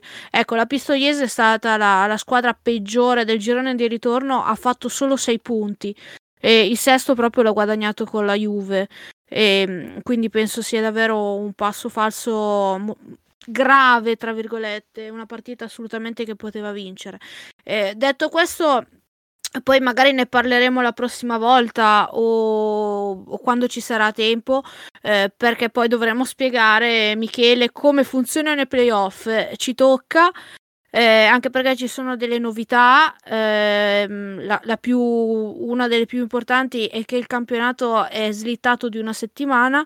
eh, la prossima settimana non ci sarà il turno infrasettimanale e finirà quindi non più il 25 aprile ma il 2 maggio, quindi i playoff inizieranno il 9. Eh sì, poi tra l'altro ho dimenticato di dire che la Pistoiese era praticamente penultima in classifica quando l'abbiamo affrontata e veniva da quattro sconfitte consecutive. Effettivamente è stata la- il pareggio, eh, non ci stava, era una di quelle partite assolutamente da vincere. Comunque sì, più che mi, mi tocca, ti toccherà spiegare il meccanismo dei playoff, visto che l'hai studiato eh, sia nella vecchia versione che in quella attuale. Quindi ve- vedremo, vedremo, ascolteremo tutti con piacere. Guarda, l'ho studiato talmente tante volte che ormai penso di ripeterlo nel sonno insieme a anatomia patologica. Chiuso, basta. Va bene, prof, ti ridiamo la linea. Sì, grazie ragazzi. ehm, e grazie Michele. Sì, direi che la seconda parte si può considerare chiusa e possiamo passare alla terza. Bene, e, e cominciamo la terza parte. La terza parte affronteremo un paio di argomenti. Eh, il, il primo argomento che affrontiamo è questo. Non abbiamo parlato eh, lungamente di come la Juve quest'anno abbia offerto prestazioni non soddisfacenti, prestazioni altalenanti, abbia fatto un casino di errori, siano successe delle cose che non ci sono piaciute quasi mai. Però poi uno va a guardare le statistiche e diceva strano, no? Perché le statistiche della Juve sono, non dico ottime, ma insomma sicuramente molto molto buone, no Riku? Le statistiche sono buone, in particolare eh, gli, sti- gli XG, cioè i gol attesi durante la partita, la Juve è prima eh, con dietro l'Atalanta, l'Inter, la Roma. Questa è, è una classifica fatta prima de- de- della partita col Napoli, comunque significativa il fatto che la Juve comunque, nonostante tutto, produce. Il problema principale è proprio che sono di concretizzazione, come si è visto durante la, la- la partita col Napoli. Anche nei gol attesi senza considerare i calci di rigore, la Juve comunque è seconda dietro l'Atalanta, l'Inter è terza la- e la Roma quarta. Sono tutti comunque dati che dimostrano che la Juve comunque produce e sta facendo comunque bene nonostante tutto. Questo è abbastanza bizzarro. Senti, per quello che succede invece il, il contrario, c'è la difesa, i gol, eh, non so neanche come si chiamano, insomma, la statistica dei gol concessi e cose di questo genere. Eh, anche lì la Juve è, è- è prima e lo dimostra comunque la classifica perché la Juve, la Juve è, è prima sia, sia senza, sia senza rigori conc- tenendo dei rigori concessi comunque è prima in tutte le classifiche di difesa e tutti i parametri migliori E ha anche subito meno gol di tutti, oltretutto, no? sì è dimostrato proprio dal fatto che abbiamo subito meno gol sì. E, e queste sono cose estremamente bizzarre, no? Perché è chiaro che per quanta poca fiducia si possa avere nelle rilevazioni statistiche, quando diciamo il, il differenziale fra eh, l'indicatore e la realtà è così ampio, uno si deve porre delle domande, no? Allora, qui abbiamo un allenatore che è Mirko. Eh, Mirko, te che domande ti porresti di fronte a un discorso del genere? Cioè, se l'allenatore legge queste statistiche dici, ma Eh, è, un, è una- è un bel, è un bel aspetto questo, perché eh, quando, quando si parla di queste statistiche sembra che ci siano sostanzialmente due categorie, no? Quelli che li ritengono indispensabili e sostanzialmente fotografanti la situazione e quelli che invece magari dicono no, ma non servono a nulla, eh, non danno la fotografia della partita, del- di una stagione. Eh, I numeri eh, servono, sono importanti, bisogna leggerli e, e dare loro la- l'importanza che, eh, che hanno. Eh, questo, il dato sugli expected goals eh, della Juventus eh, sostanzialmente eh, fotografano quella che è la nostra stagione, cioè una stagione in cui abbiamo creato di più, eh, molto di più di quello che abbiamo poi concretizzato. E mh, paradossalmente eh, dal punto di vista delle realizzazioni paghiamo Dazio, invece dal punto di vista difensivo siamo sostanzialmente in linea perché abbiamo la, il dato statistico eh, atteso migliore, ma abbiamo anche la migliore difesa. In attacco abbiamo il secondo dato statistico atteso migliore, però non abbiamo il miglior attacco. E questo per un allenatore dà, eh, dà delle indicazioni. Eh, ovviamente io eh, su questo la, la penso come la penso come Allegri, lo cito spesso, eh, magari qualcuno pensa che Allegri non, non, desse proprio importanza a questi numeri, invece Allegri, eh, a parte il fatto che lo staff di match analyst di Allegri è lo stesso che c'è attualmente eh, con Pirlo, cioè eh, qui, quello guidato da, dal figlio di Scirea, eh, dai suoi due collaboratori. Quindi eh, la match analysis alla Juventus è, è in, eh, continua sulla stessa falsariga degli ultimi anni e non è cambiato sostanzialmente nulla. Ovviamente Allegri diceva: Io li leggo per carità, gli do una giusta importanza, però non è che poi non ci dormo la notte. Eh, io, eh, io, nei dilettanti, per quello che posso dire, non abbiamo questi dati, quindi eh, mi piacerebbe averli, non posso averli e quindi devo, devo fare altri tipi di ragionamenti. Però ehm, se eh, contestualizzati eh, possono essere importanti. A questo proposito aggiungo una cosa, cerco di essere breve. Eh, nell'ultimo numero del magazine di Coverciano c'è una bella statistica su come è cambiato il calcio eh, con il Covid. E, e del, uno dei dati importanti è che si segnano molti più gol di prima negli ultimi 15 minuti. E questo è interessante perché eh, mh, dà uh, agli allenatori un chiaro, una chiara indicazione su come tarare il lavoro durante la settimana. Perché eh, ovviamente eh, essendoci partite più, molte più partite e più ravvicinate tra di loro, eh, la stanchezza si sente di più e nei 15 minuti finali spesso un allenatore può incidere puntando sul fatto che ha a disposizione 5 sostituzioni. Quindi eh, ci sono squadre eh, stanche che magari hanno già fatto le sostituzioni e non riescono negli ultimi 15 minuti a dare un ulteriore input e allenatori che invece trovano la carta vincente e eh, e riescono magari a trovare dei punti negli ultimi 15 minuti.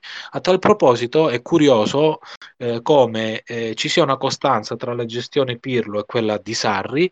La Juventus è ai primi posti anche per gol segnati negli ultimi minuti, ma eh, contestualmente anche ai primi posti per gol subiti agli ultimi minuti e questo è eh, un, ehm, un dato che eh, l'allenatore può utilizzare per il lavoro settimanale. Un esempio eh, da, da questi dati eh, alcuni allenatori di Serie A hanno introdotto negli allenamenti alla fine delle partitelle eh, 11 contro 10 o 12 contro 10 addirittura per ricreare la situazione di stanchezza e di inferiorità numerica eh, che si può creare negli, negli ultimi 15 minuti della, delle partite. Eh, quindi diciamo che dai numeri, eh, se eh, letti e eh, contestualizzati e se gli si viene data la, la giusta proporzione, eh, si possono trarre degli, delle importanti indicazioni. Guarda, io vedo due rischi e insomma, ricordo agli ascoltatori, io ho un PhD in matematica, insegno matematica all'università, quindi insomma, un po' di numeri ne capisco. Vedo due pericoli nella tendenza di questo periodo. La prima è che io vedo come sono fatti questi indicatori statistici e la maggior parte non esito a definirli artigianali. Cioè, non siamo nemmeno vicini ai livelli della, della Sabermetrics nel baseball che è avvantaggiata perché il baseball è un gioco diciamo di, di, di azioni concluse, non è un gioco eh, fluido, continuo come il calcio, quindi è molto più facile fare le statistiche E soprattutto il grosso pericolo è che in questo momento di, in cui gli indicatori statistici sono, per così dire, non troppo precisi o significativi, secondo me, c'è il rischio che vengano usati comunque per apparire più contemporanei e portino a fare errori di valutazione clamorosi. Insomma, è molto facile fare errori di valutazione clamorose se, se, non, si, se non si sa come ragionare e al solito vi, vi racconto una storia molto carina eh, che eh, sulla seconda guerra mondiale. Allora, lì, gli inglesi no? avevano la, la, loro Royal Force, era una delle armi con cui hanno vinto la guerra. E allora si chiedevano no, su quali parti dell'aereo dovessero proteggere di più, no? Perché eh, è chiaro che te non puoi usare la corazzatura eh, nello stesso modo. E che succede? Succede che eh, analizzavano gli aerei che ritornavano alla base e, sc- e scoprivano che la maggior parte degli aerei che tornavano aveva un sacco di fori sulle ali. E quindi l'idea era, vabbè, eh, insomma, forse è il caso di proteggere di più le ali. Ora, prima di farlo, ovviamente, eh, però, eh, diciamo, si consultarono, parlarono, coinvolsero gente che aveva un po' più di preparazione dal punto di vista matematico e, e, e appunto io non so chi sia stato, ma credo che il primo matematico a cui hanno sottoposto un ragionamento del genere sia scattata la sedia da ridere, perché che succedeva? È evidente, no? C'è un bias. Te, le aeree tornano solo quelli che non sono caduti. Quindi vuol dire che la cosa che effettivamente fa cadere gli aerei non sono i buchi sulle ali, bensì ovviamente sono quando colpiscono il motore. Era quello che andava schermato. È chiaro? Questo per farvi capire come, e di fatti poi cominciarono, capirono anche loro eh, la fallacy del ragionamento e cominciarono a schermare meglio i motori e alla fine tornavano indietro più aerei. Mm? La, la, questo tipo di errori è tipico quando si fanno delle valutazioni, diciamo, statistiche, in cui gli indicatori sono, non dico sbagliati, ma dico scorretti.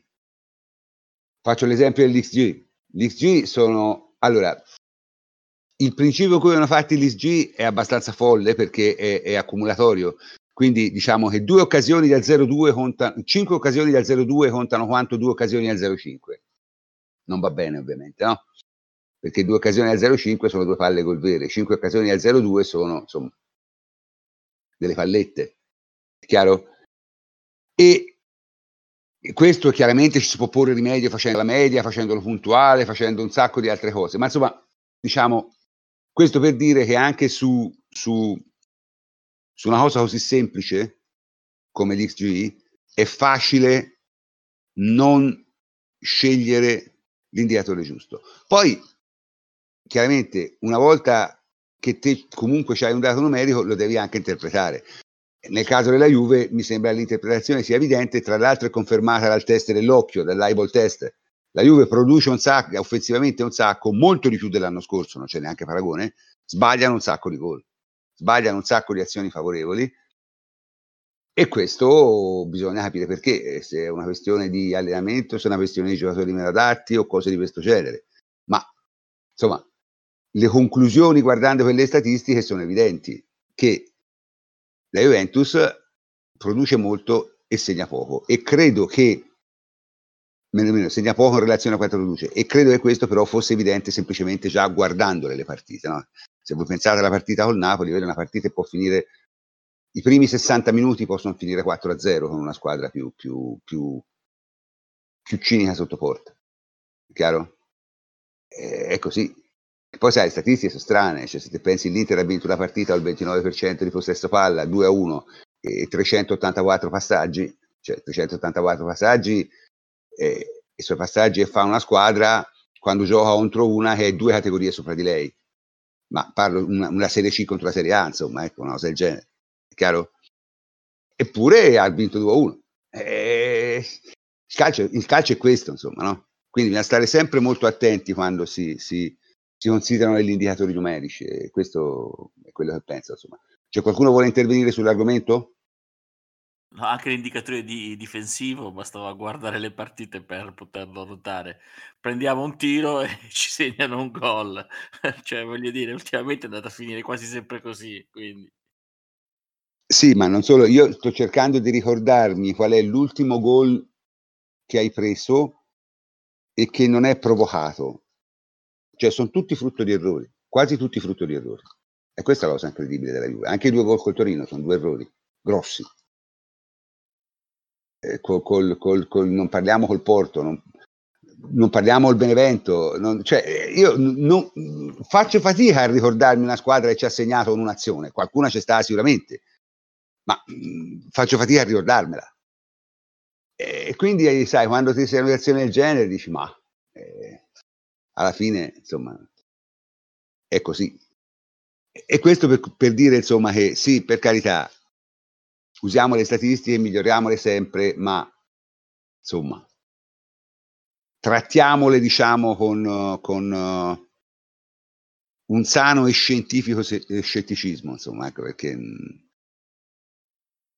è molto difficile capire quello che dicono a meno che non sia ovvio. È chiaro? Nel caso della Juve è ovvio quello che dicono, quindi è facile capirlo, ma era ovvio anche prima delle statistiche. Quindi trovare una statistica che ti dia effettivamente un'informazione in più Mirko ne ha citata una, quella per esempio non è banale, non è così semplice, ecco.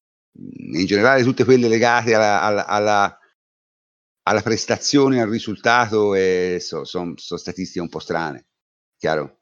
Hanno più senso le statistiche, diciamo, oggettive, cioè quelle di chilometri percorsi, perché almeno ti dicono quanto effettivamente ha consumato un giocatore. Perché è chiaro che uno ha corso 14 km, ha consumato di più di uno ne ha corsi 10. Ah, in qualsiasi tipo di partita tu faccia. Chiaro?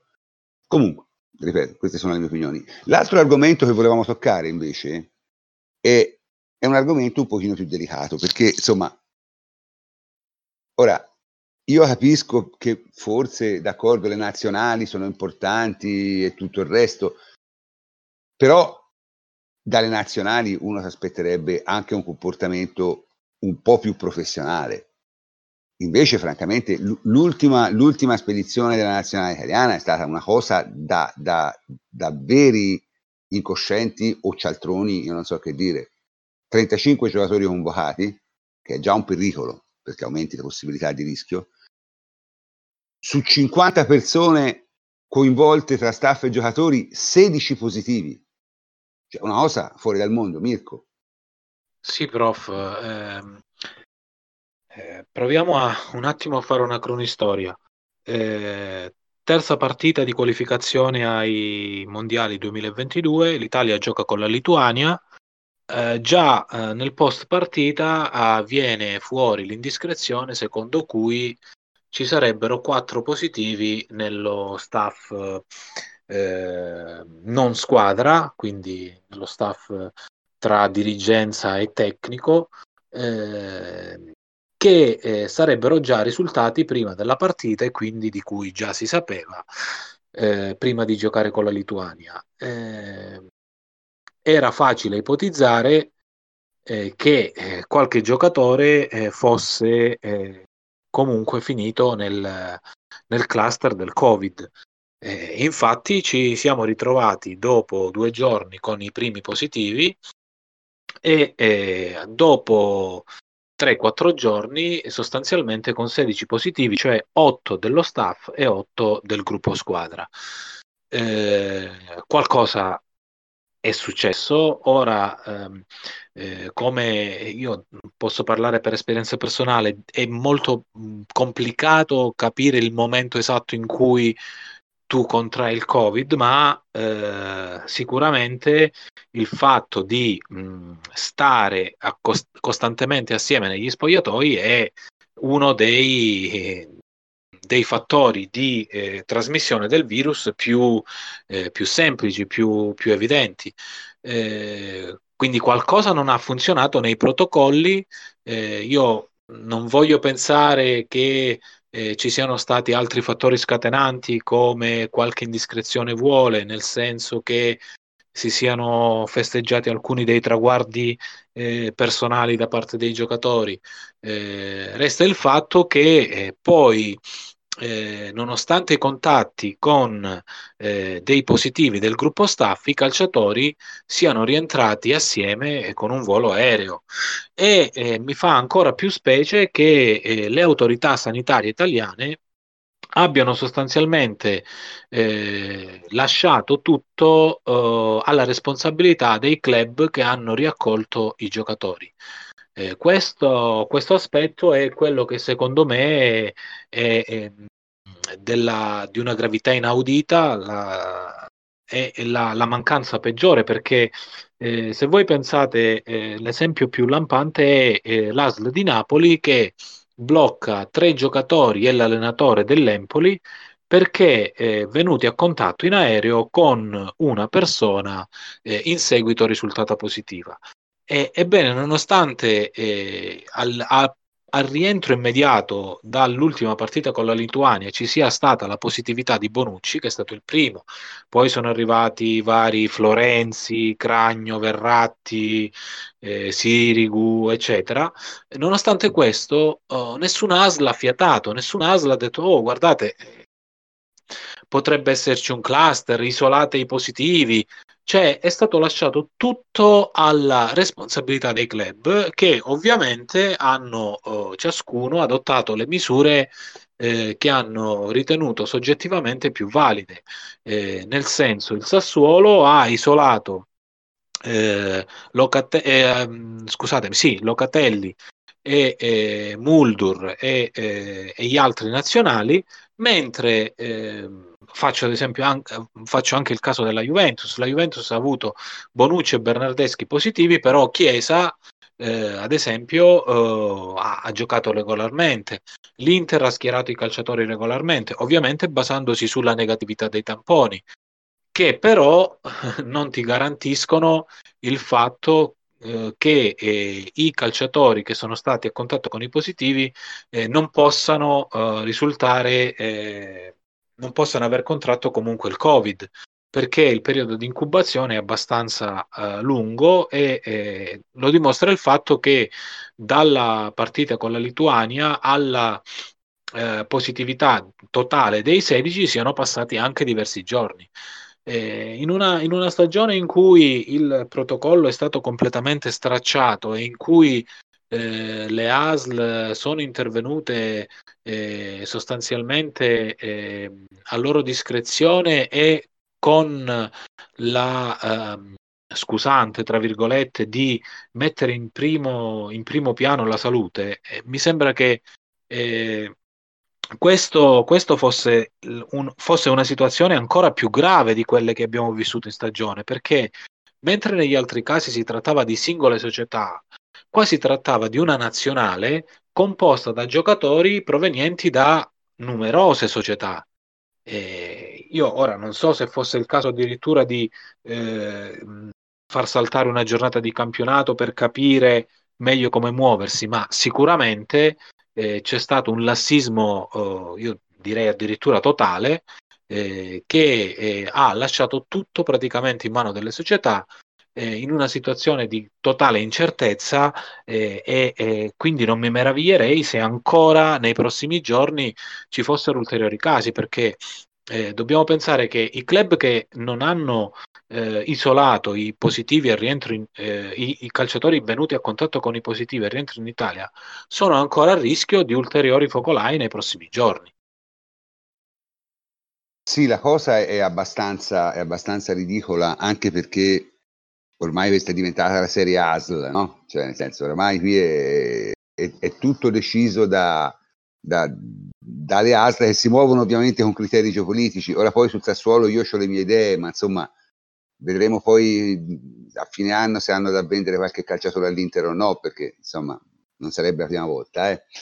Eh, ma lasciando pure perdere tutto questo, io direi che col fatto che, che, che, le nazionali prendono i giocatori, li sottopongono a, a, a, dei tour de force a volte insomma massacranti, avrebbero come minimo il dovere di garantire l'applicazione di certi protocolli, perché te eh, giustamente eh, mi dici Mirko che è molto difficile capire quando si rimane contagiati, ho capito, però a me pare abbastanza chiaro come sia andata questa volta, insomma. Eh, cioè, i, i, membri dello staff, tra virgolette, hanno avuto probabilmente dei comportamenti a rischio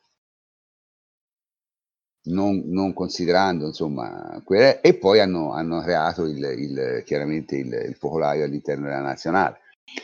Questo è quello che sembra, diciamo, particolarmente, particolarmente vero. Però, insomma, prima di chiudere con questa cosa qui, che, che io ho trovato francamente abbastanza scandalosa, vorrei sentire l'opinione di uno di noi che è medico, e che insomma un pochino ci ha avuto a che fare con queste cose. Matteo, te che ne pensi? Sì, sì mh, mm, sono fondamentalmente d'accordo con quello che è stato detto. Io non lo so, mh, mm, sono parte personalmente, ma penso tutti, abbastanza esausto di avere a che fare con questo Covid, per cui eh, sono cose che diventano progressivamente più pesanti da sentire.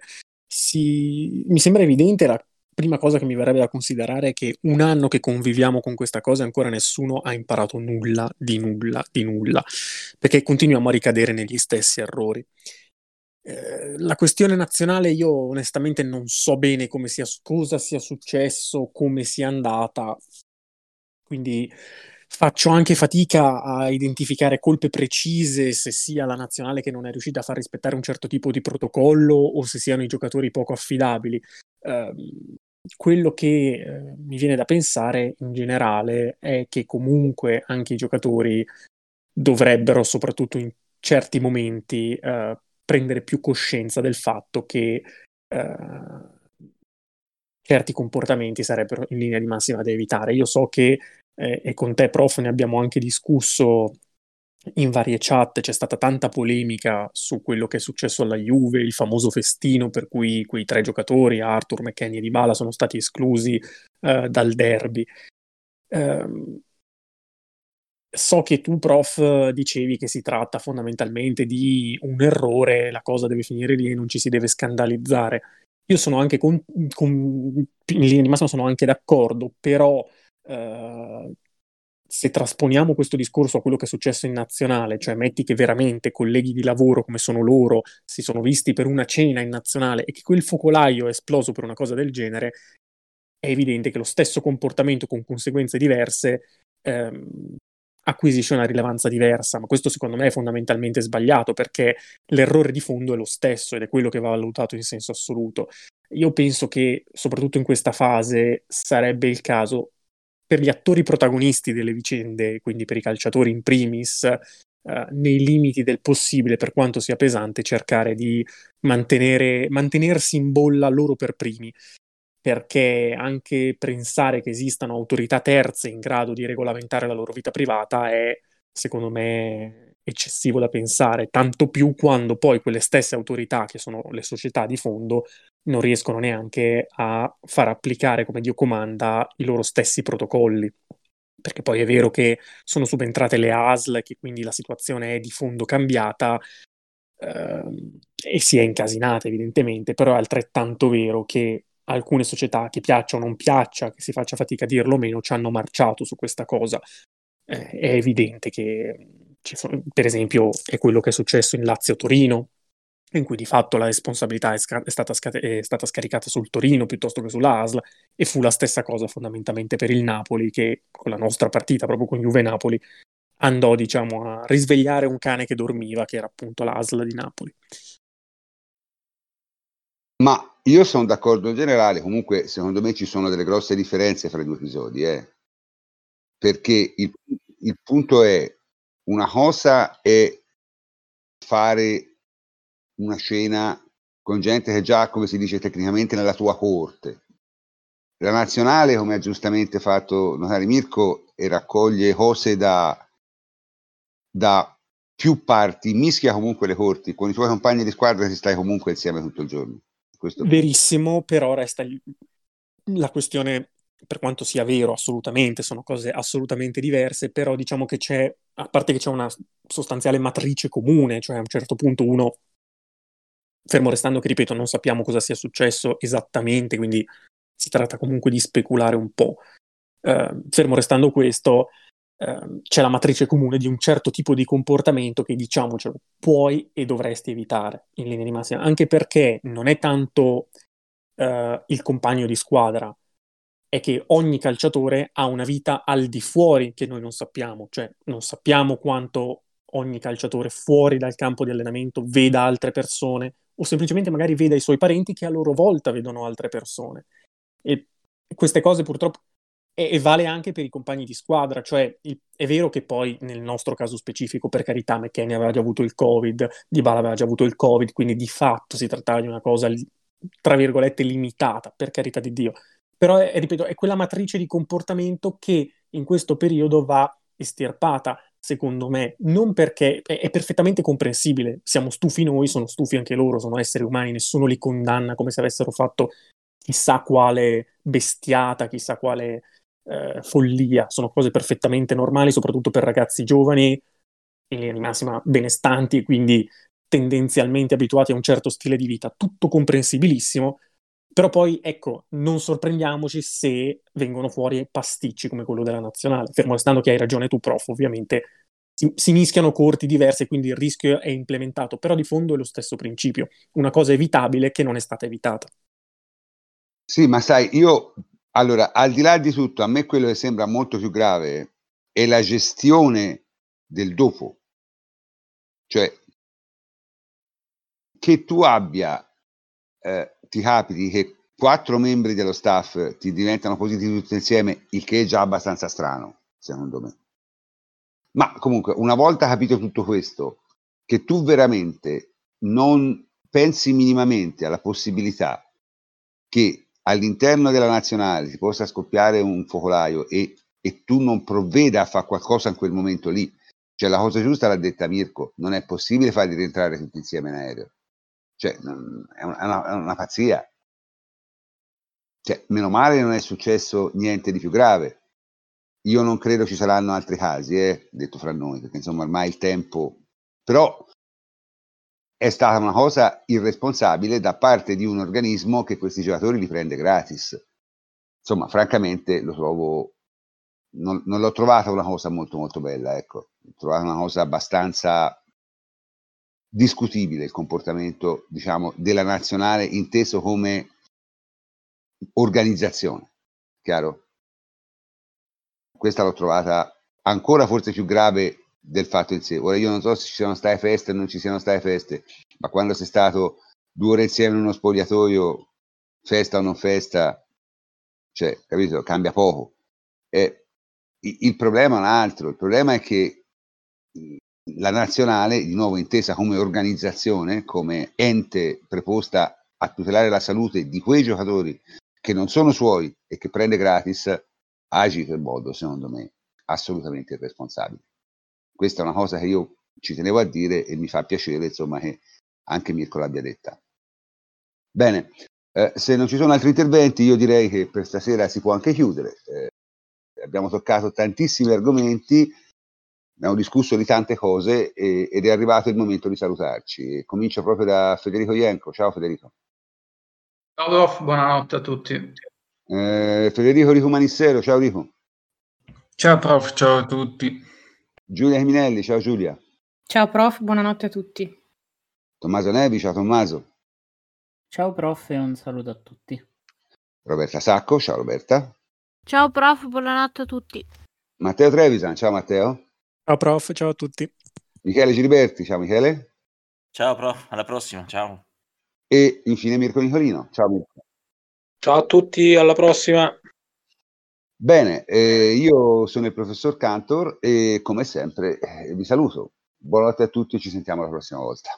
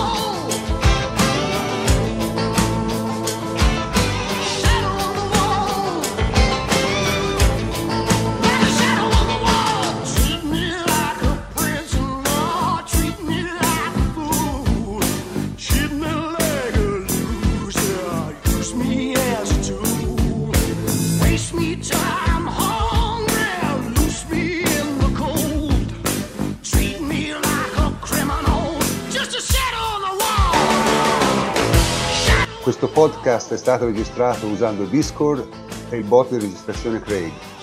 Montato grazie al software Audacity e diffuso in rete tramite la piattaforma Spreaker.